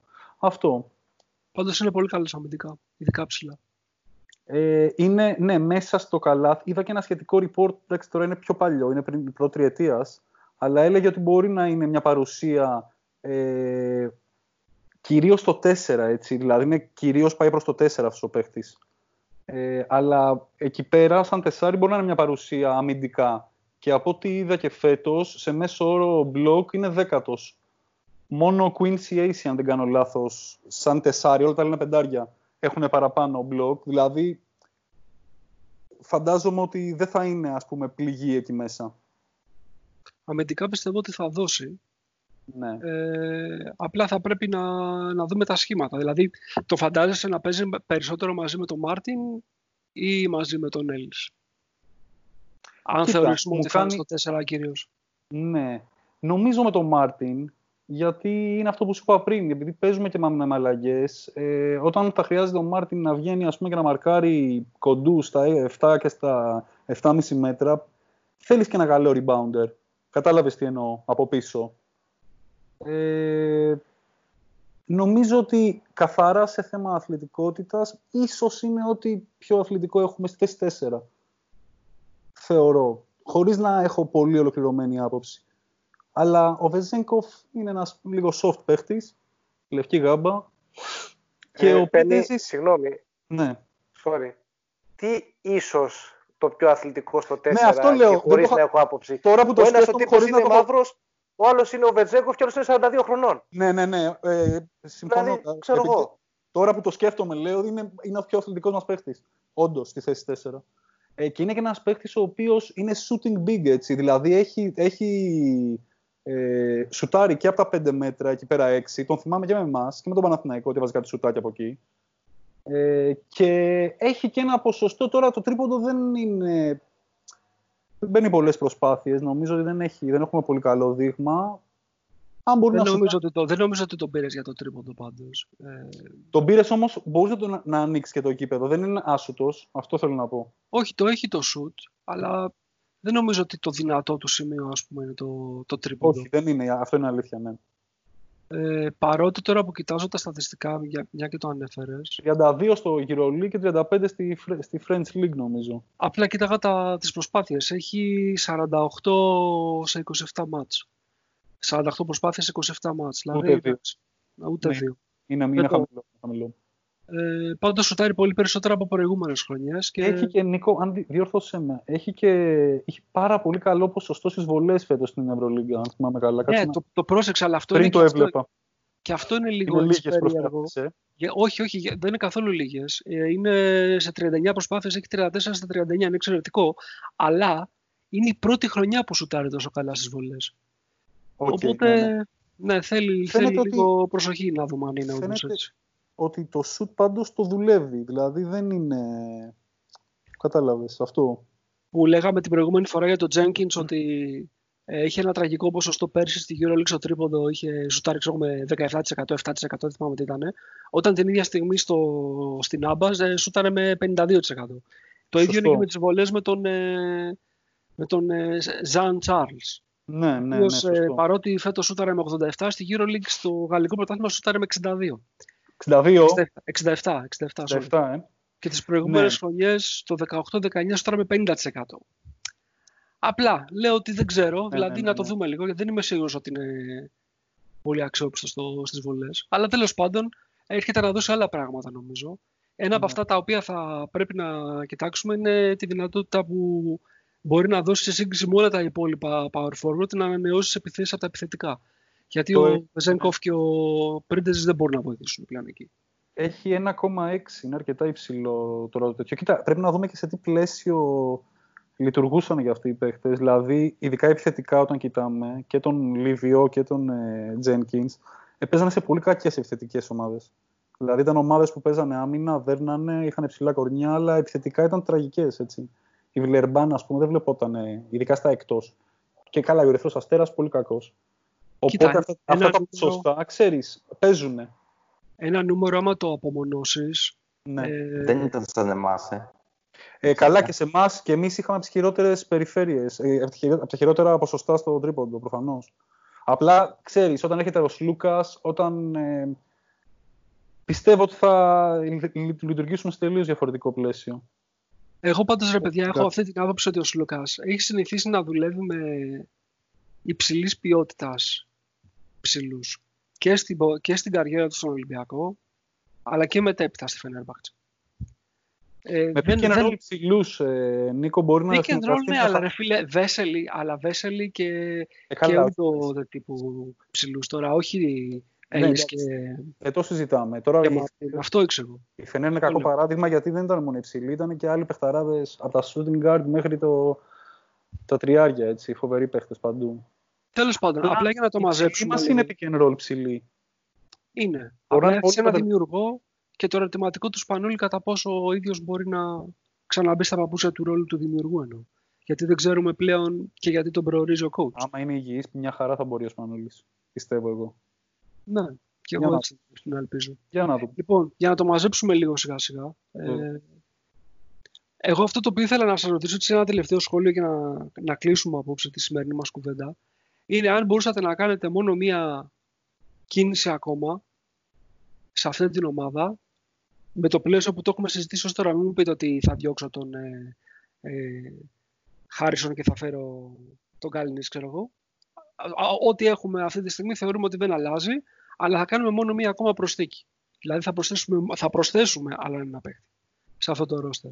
Θα ήθελα να μου πείτε τι θα ήταν αυτό το οποίο θα κοιτάγατε και αν δεν μπορείτε να πείτε όνομα παίκτη, πείτε χαρακτηριστικά ή τύπο παίκτη τον οποίο πιστεύετε ότι έχουμε ακόμα ανάγκη. Αυτό θα ήθελα. Έχουμε ακόμα το Θανάση στο... στη γραμμή. Τι έχει κλείσει, δεν ξέρω. Θανάση, ναι. ναι. Τι θα έλεγες εσύ για αυτό; Κοίτα, ξέρεις τι γίνεται. Ε, Εγώ θα ήθελα ένα έξτρα παίχτη στην περιφέρεια. Αλλά δεν είναι ηρωνία να λέμε τι παίχτη θα ήθελες. Έχουμε κάνει όλη αυτή την κουβέντα για τη front line και να πούμε ότι θέλουμε παίχτη στην περιφέρεια. Ε, δεν, δεν ξέρω αν ε, ε, είναι και θέμα τώρα ε, συγκεκριμένων χαρακτηριστικών που λείπουν. Ε, αυτός ο παίχτης ίσως θα είχε νόημα να δούμε, καλά, αυτό το κάνουμε κάθε χρόνο, αλλά τέλος πάντων ε, μέσα στη χρονιά και αφού δούμε τους παίχτες. Δεν μπορώ πραγματικά να σου πω ότι ε, σίγουρα υπάρχει έλλειψη ας πούμε, προσωπικής φάσης στην περιφέρεια. Δηλαδή ένας παίχτης ε, ο οποίος να δημιουργεί μόνος του με την μπάλα. Ο Μακίσικα έχουμε δει ότι το κάνει ε, γενικά υπάρχει αρκετά false εικόνα για το Μακίση. Εντάξει, μεγάλη κουβέντα, αλλά έχουμε δει ότι το κάνει κυρίως παίρνοντας την μπάλα σε κίνηση παρά παίρνοντας την μπάλα σε στάση. Ε, ο Χάρισον μένει να δούμε αν μπορεί να το κάνει. Ο Σλούκας δεν θέλουμε να το κάνει. Γιατί πρέπει, να, ε, πρέπει κατά κύριο λόγο να δημιουργήσει. Οπότε εκεί σίγουρα θα υπάρχει, ένα, υπάρχει χώρος για κάτι, για κάτι έξτρα. Αλλά όταν έχουμε κάνει όλη αυτή τη κουβέντα για τη front line και λέμε ότι χρειαζόμαστε παίχτη στην περιφέρεια, εντάξει, δεν ξέρω τι λέει και αυτό και για την περιφέρεια. Ή τι λέει για τα μυαλά μας συνολικά. Ε, ναι, εντάξει, τώρα τι να σου πω, ότι θέλουμε να παίξεις front line κι άλλον, έκτον. Ωραία, εγώ νομίζω ότι θέλουμε. Λέει, εγώ, εγώ νομίζω ότι θέλουμε ένα, ένα seven footer. Okay. Εντάξει, εγώ δεν θα το έλεγα. Γιατί πόσα λεπτά θα πάρει αυτό το seven footer; Και να μείνεις ε, με λαρετζάκι, Νίκο. Ρε παιδιά, Καλά, και Τώρα, είπαμε, είπαμε να μην αλλάξουμε τίποτα από ό,τι έχει Είναι τεράστια κουβέντα. Και εγώ δεν θέλω... Αυτό το λέω. Ναι, αυτό ακριβώς. Δεν μπορούμε εγώ, να... να σου πω την Λέμε τι θέλουμε αυτό. Ξεκάθαρα. Θα μπορούσα, αν μπορούσα να αντικαταστήσω ένα παίχτη, μπορεί να μην ανακοινώσει. Να μην... Τώρα δεν μπορώ να μιλάω σε πρώτο ενικό. Ε, ακούγεται ότι ο Μίκη φεύγει από τη Ρεάλ, όπως και ο Τέιλερ. Αντί του Μαρτίνο Μίκη. Τόσο απλά.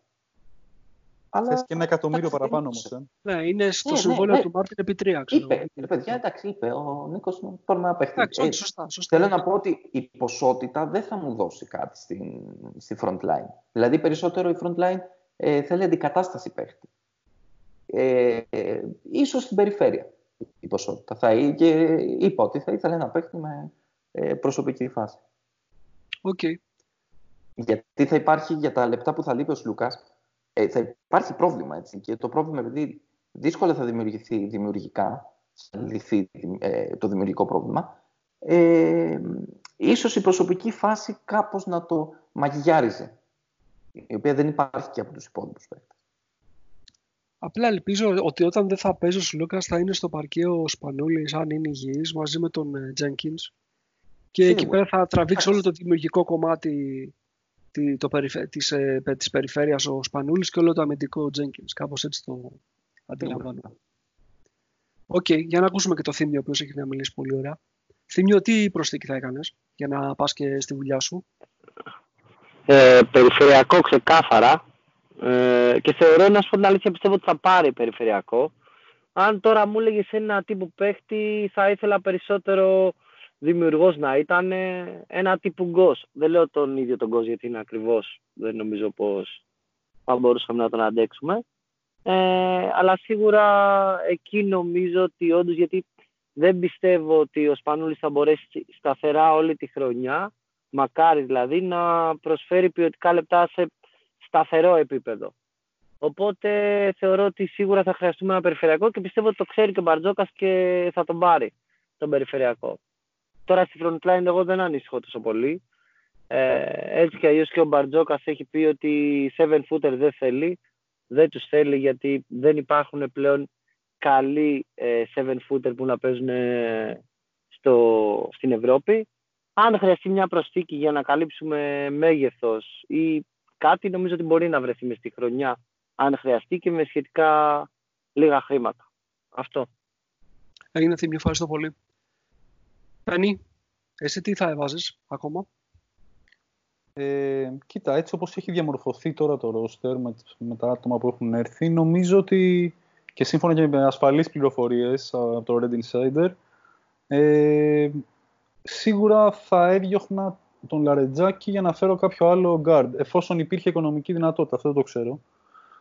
Ε, ένα άλλο guard, αν κάτσουμε να δούμε το, ε, αυτό που λέει ο Θανάσης είναι σωστό, ότι λέμε τόση ώρα προβληματική η front line, αλλά θα πάρουμε πέτει στα guard. Ε, θεωρώ ότι απλά τα guard δίνουν μια αξία, μια υπεραξία στους, ε, στην, στην front line. Μπορούν να την κάνουν καλύτερη. Ε, και είναι και αυτά τα οποία κρίνουν σε και σε μεγαλύτερο βαθμό το παιχνίδι. Δηλαδή, όταν θα χρειαστεί να έχεις... Ε, βασικά πρέπει να δούμε τι λείπει αυτή τη στιγμή από την περιφέρεια. Ε, έχουμε ε, η δημιουργία λείπει ναι μεν, αλλά έχεις έναν elite δημιουργό που είναι ο Σλούκας, έχεις έναν αρκετά καλό δημιουργό που είναι ο Σπανούλης και έχεις και ένα ε, ε, χειριστή σε δεύτερο ρόλο τον ε, Χάρισον, ο οποίος πιστεύω θα το γράψει και ο Μανώλη, γιατί το έχουμε συζητήσει κιόλας.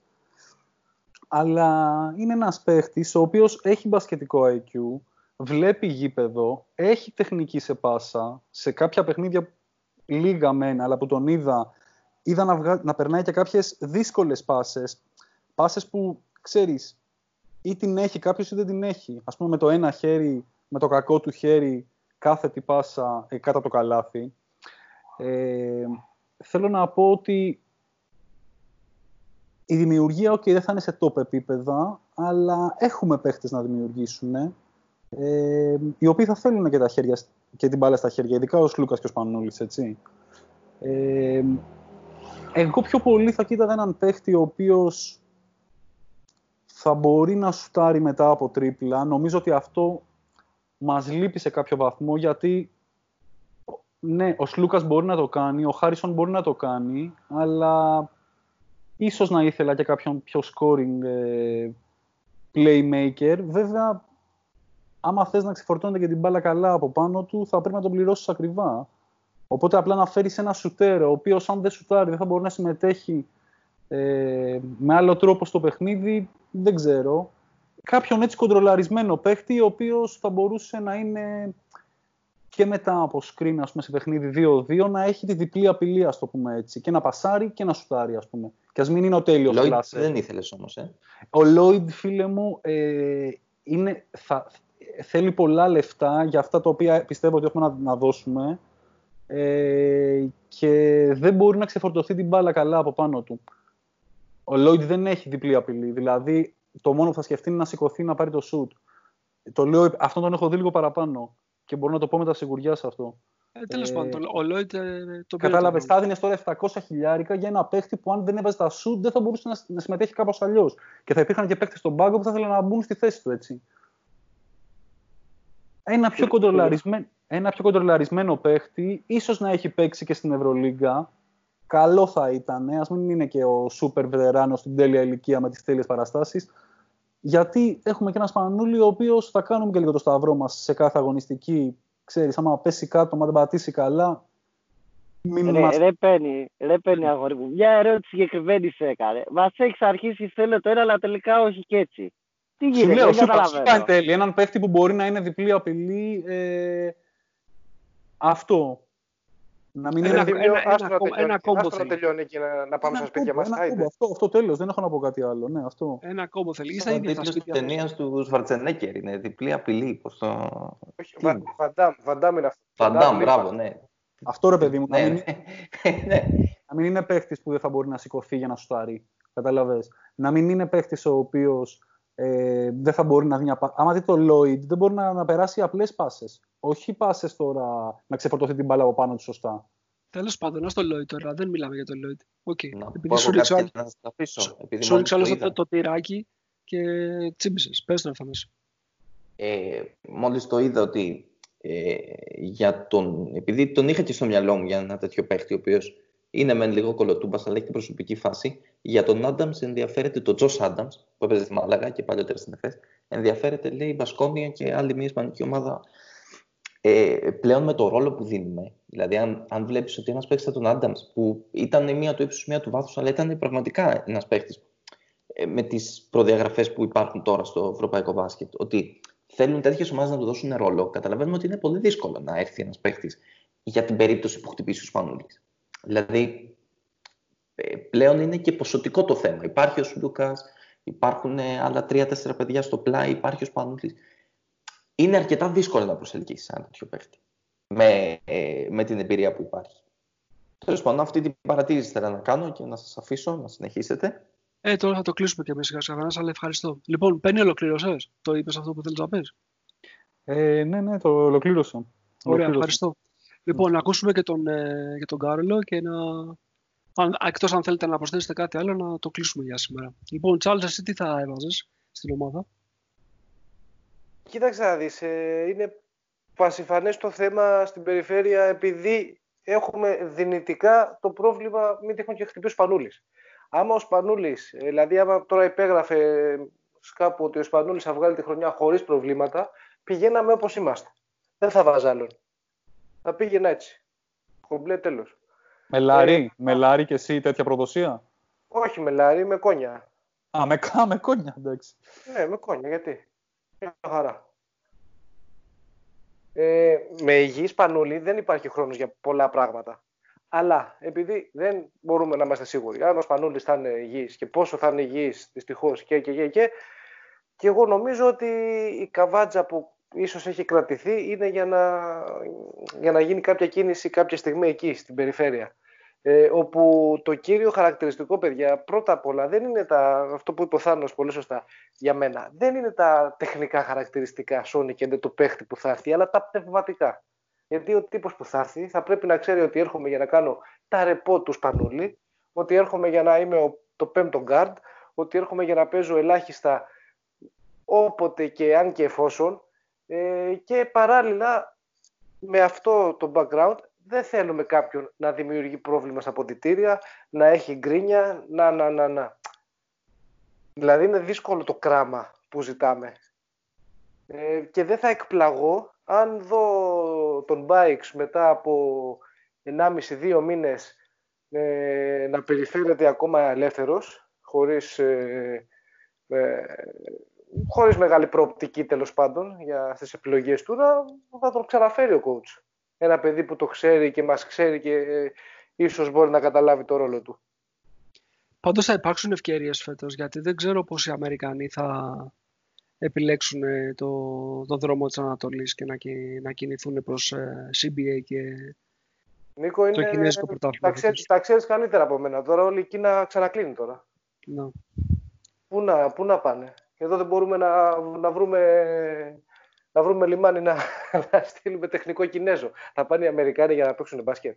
Αυτό λέω Ξαναγίνει. ακριβώς. Λίγο δραματική Οπότε- η κατάσταση εκεί. η γη της επαγγελίας, η μπασκετική γη της επαγγελίας για όσους δεν έβρισκαν ένα καλό συμβόλαιο στο NBA ή, τα, ή κάποιο two-way contract ή ξέρω εγώ να είναι ευχαριστημένοι να μείνουν σπίτι τους και να παίζουν ε, στη G League μέχρι να τους δοθεί ίσως μια ευκαιρία, δεν θα υπάρχει Ε, ε, ο- προς, ο- ε, προς Κίνα. Οπότε κάποιο παιδί που του αρέσει η ζωή εδώ, παράδειγμα, και τα, τα χνότα του ταιριάζουν με τους συμπαίκτες και με τον προπονητή κτλ. Σε πιο προχωρημένη ηλικία εννοείται. Δεν θα έρθει κανένας εδώ στο άνθος της ηλικίας του να ράζει. Αλλά άμα τώρα ο Μπάξ, πώς πάει 33 ο Μπάξ, νομίζω; Ε, Κάτι ναι. τέτοιο. Να, 31, 32. Κάτι, 31, 31 ετών είναι ο Μπάικς, δεν είναι, 31 είναι, Παππούς. 32. δεν είναι παππούς. Όχι, παππούς δεν είναι σίγουρα. Απλά μου βγάζει μια εικόνα βετερανέ. Λίγο ρε παιδί μου. Ή Λανθασμένα μπορεί να την έχω εκλάβει εγώ έτσι. Αλλά τέλος πάντων, ένα στάτου κάποιου που, λέω, που να είναι λίγο πιο προχωρημένης ηλικία θα αντιληφθεί το ρόλο του και να μην γκρινιάζει για το μικρό και πολύ συγκεκριμένο ρόλο και ίσως όχι τόσο τιμητικό όταν του λένε έλα να κάνεις τα ρεπά του Σπανούλη που είναι 40 χρονών. Είναι Εντάξει, λίγο- νομίζω ότι αυτός δεν μπήκε και λίγο- ποτέ στη- στο κλίμα της ομάδας. Δηλαδή, αυτό το πνευματικό το οποίο ανέφερες, έμοιαζε λίγο πολύ ότι δεν ήταν εδώ. Πνευματικά εννοώ. Ναι. Δεν ήταν Baldwin, αλλά ξέρω εγώ, δηλαδή δεν φάνηκε, δεν τον είδα να σκίζεται κιόλας, ας πούμε. ότι, Wow, ξέρω εγώ, παίζω στην, ε, στη EuroLeague. Ίσως και γιατί η ομάδα μας φέτος ήταν... ε, Εντάξει, Τα μάλλον Κοίτα, στα τρία, χάλια. τρία, τρία, τρία παιχνίδια έπαιξε νομίζω. Ένα Και ο στα τρία. Μακίζικ τρία παιχνίδια έπαιξε, αλλά Ε, είπανε Εντάξει. Νίκο πάντως ότι ήρθε σε πολύ κακή σωματική κατάσταση. Σε αντίθεση με τον Μακίσικ, ο οποίος ήταν ε, ταύρος όταν ήρθε. Ο Μπάικς γενικά, ήταν... γενικά ρε, εσύ, όποιος πηγαίνει στο, στο CBA Ε, βέβαια. και μετά γυρίζει στην Ευρώπη, έρχεται αλλιώς. Δεν είναι ο Βέβαια. ίδιος ο αθλητής. Εντάξει, Ο Μακίσικ ήταν και μερμιδόνας, έτσι. Είχε βουτήξει μέσα στον ποταμό. Δεν μπορεί να συγκριθεί. Μάλιστα. Λοιπόν, υπάρχει κάτι άλλο που θέλετε να συζητήσουμε; Όχι, Νίκο, Από, εσύ μα- μα από εμάς θέλεις έχεις το κάτι. ελεύθερο. Ωραία. Λοιπόν, Ναι, ναι, ε, να, τίποτα. να σας ευχαριστήσω πάρα πολύ για, τη, για την κουβέντα και την παρέα. Ελπίζω αυτή η κουβέντα που κάναμε να τη δούμε τον, τον επόμενο, τις επόμενες ημέρες να υλοποιείται και επισήμως με ανακοινώσεις. Γιατί η αλήθεια είναι ότι πρέπει να δούμε ανακοινώσεις για να είμαστε και σίγουροι για όλα αυτά τα οποία είπαμε. Ε, σε κάθε περίπτωση, αν όντως είμαστε όπως είμαστε, θεωρώ ότι στο μέτρο του δυνατού και με τις δεδομένες οικονομικές συνθήκες κινήθηκε η ομάδα αρκετά γρήγορα φέτος. Φτιάχνει ένα ρόστερ το οποίο, αν μη τι άλλο, θα πρέπει να αποδείξει και μέσα στο γήπεδο ότι μπορεί να ανταποκριθεί, αλλά μοιάζει ότι έχει την προοπτική και τα υπόλοιπα εν καιρό. Λοιπόν, να ευχαριστήσω και όποιον έχει καθίσει ή θα καθίσει να ακούσει την ε, σημερινή μας εκπομπή μέχρι αυτή τη στιγμή. Ραντεβού την επόμενη εβδομάδα ή τη μεθεπόμενη εβδομάδα, αναλόγως και με το πώς θα εξελιχθεί και όλη αυτή η ιστορία της off-season. Ε, γιατί περιμέναμε ότι κάποιες κινήσεις θα έχουν ήδη ανακοινωθεί και καθυστερούν. Οπότε να μην επαναλαμβανόμαστε και να λέμε τα ίδια και τα ίδια. Αλλά τέλος πάντων το πλάνο μας είναι και την επόμενη εβδομάδα να κάνουμε εκπομπή. Μέχρι τότε να είστε καλά και καλή συνέχεια σε ό,τι και να κάνουμε.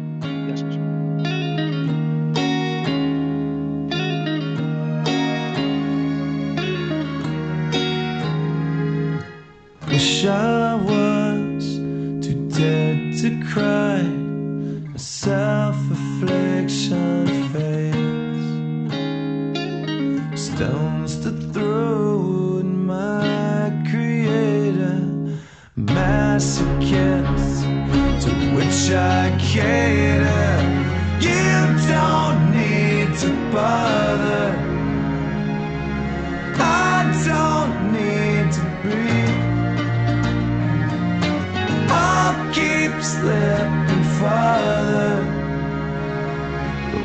I will done. I want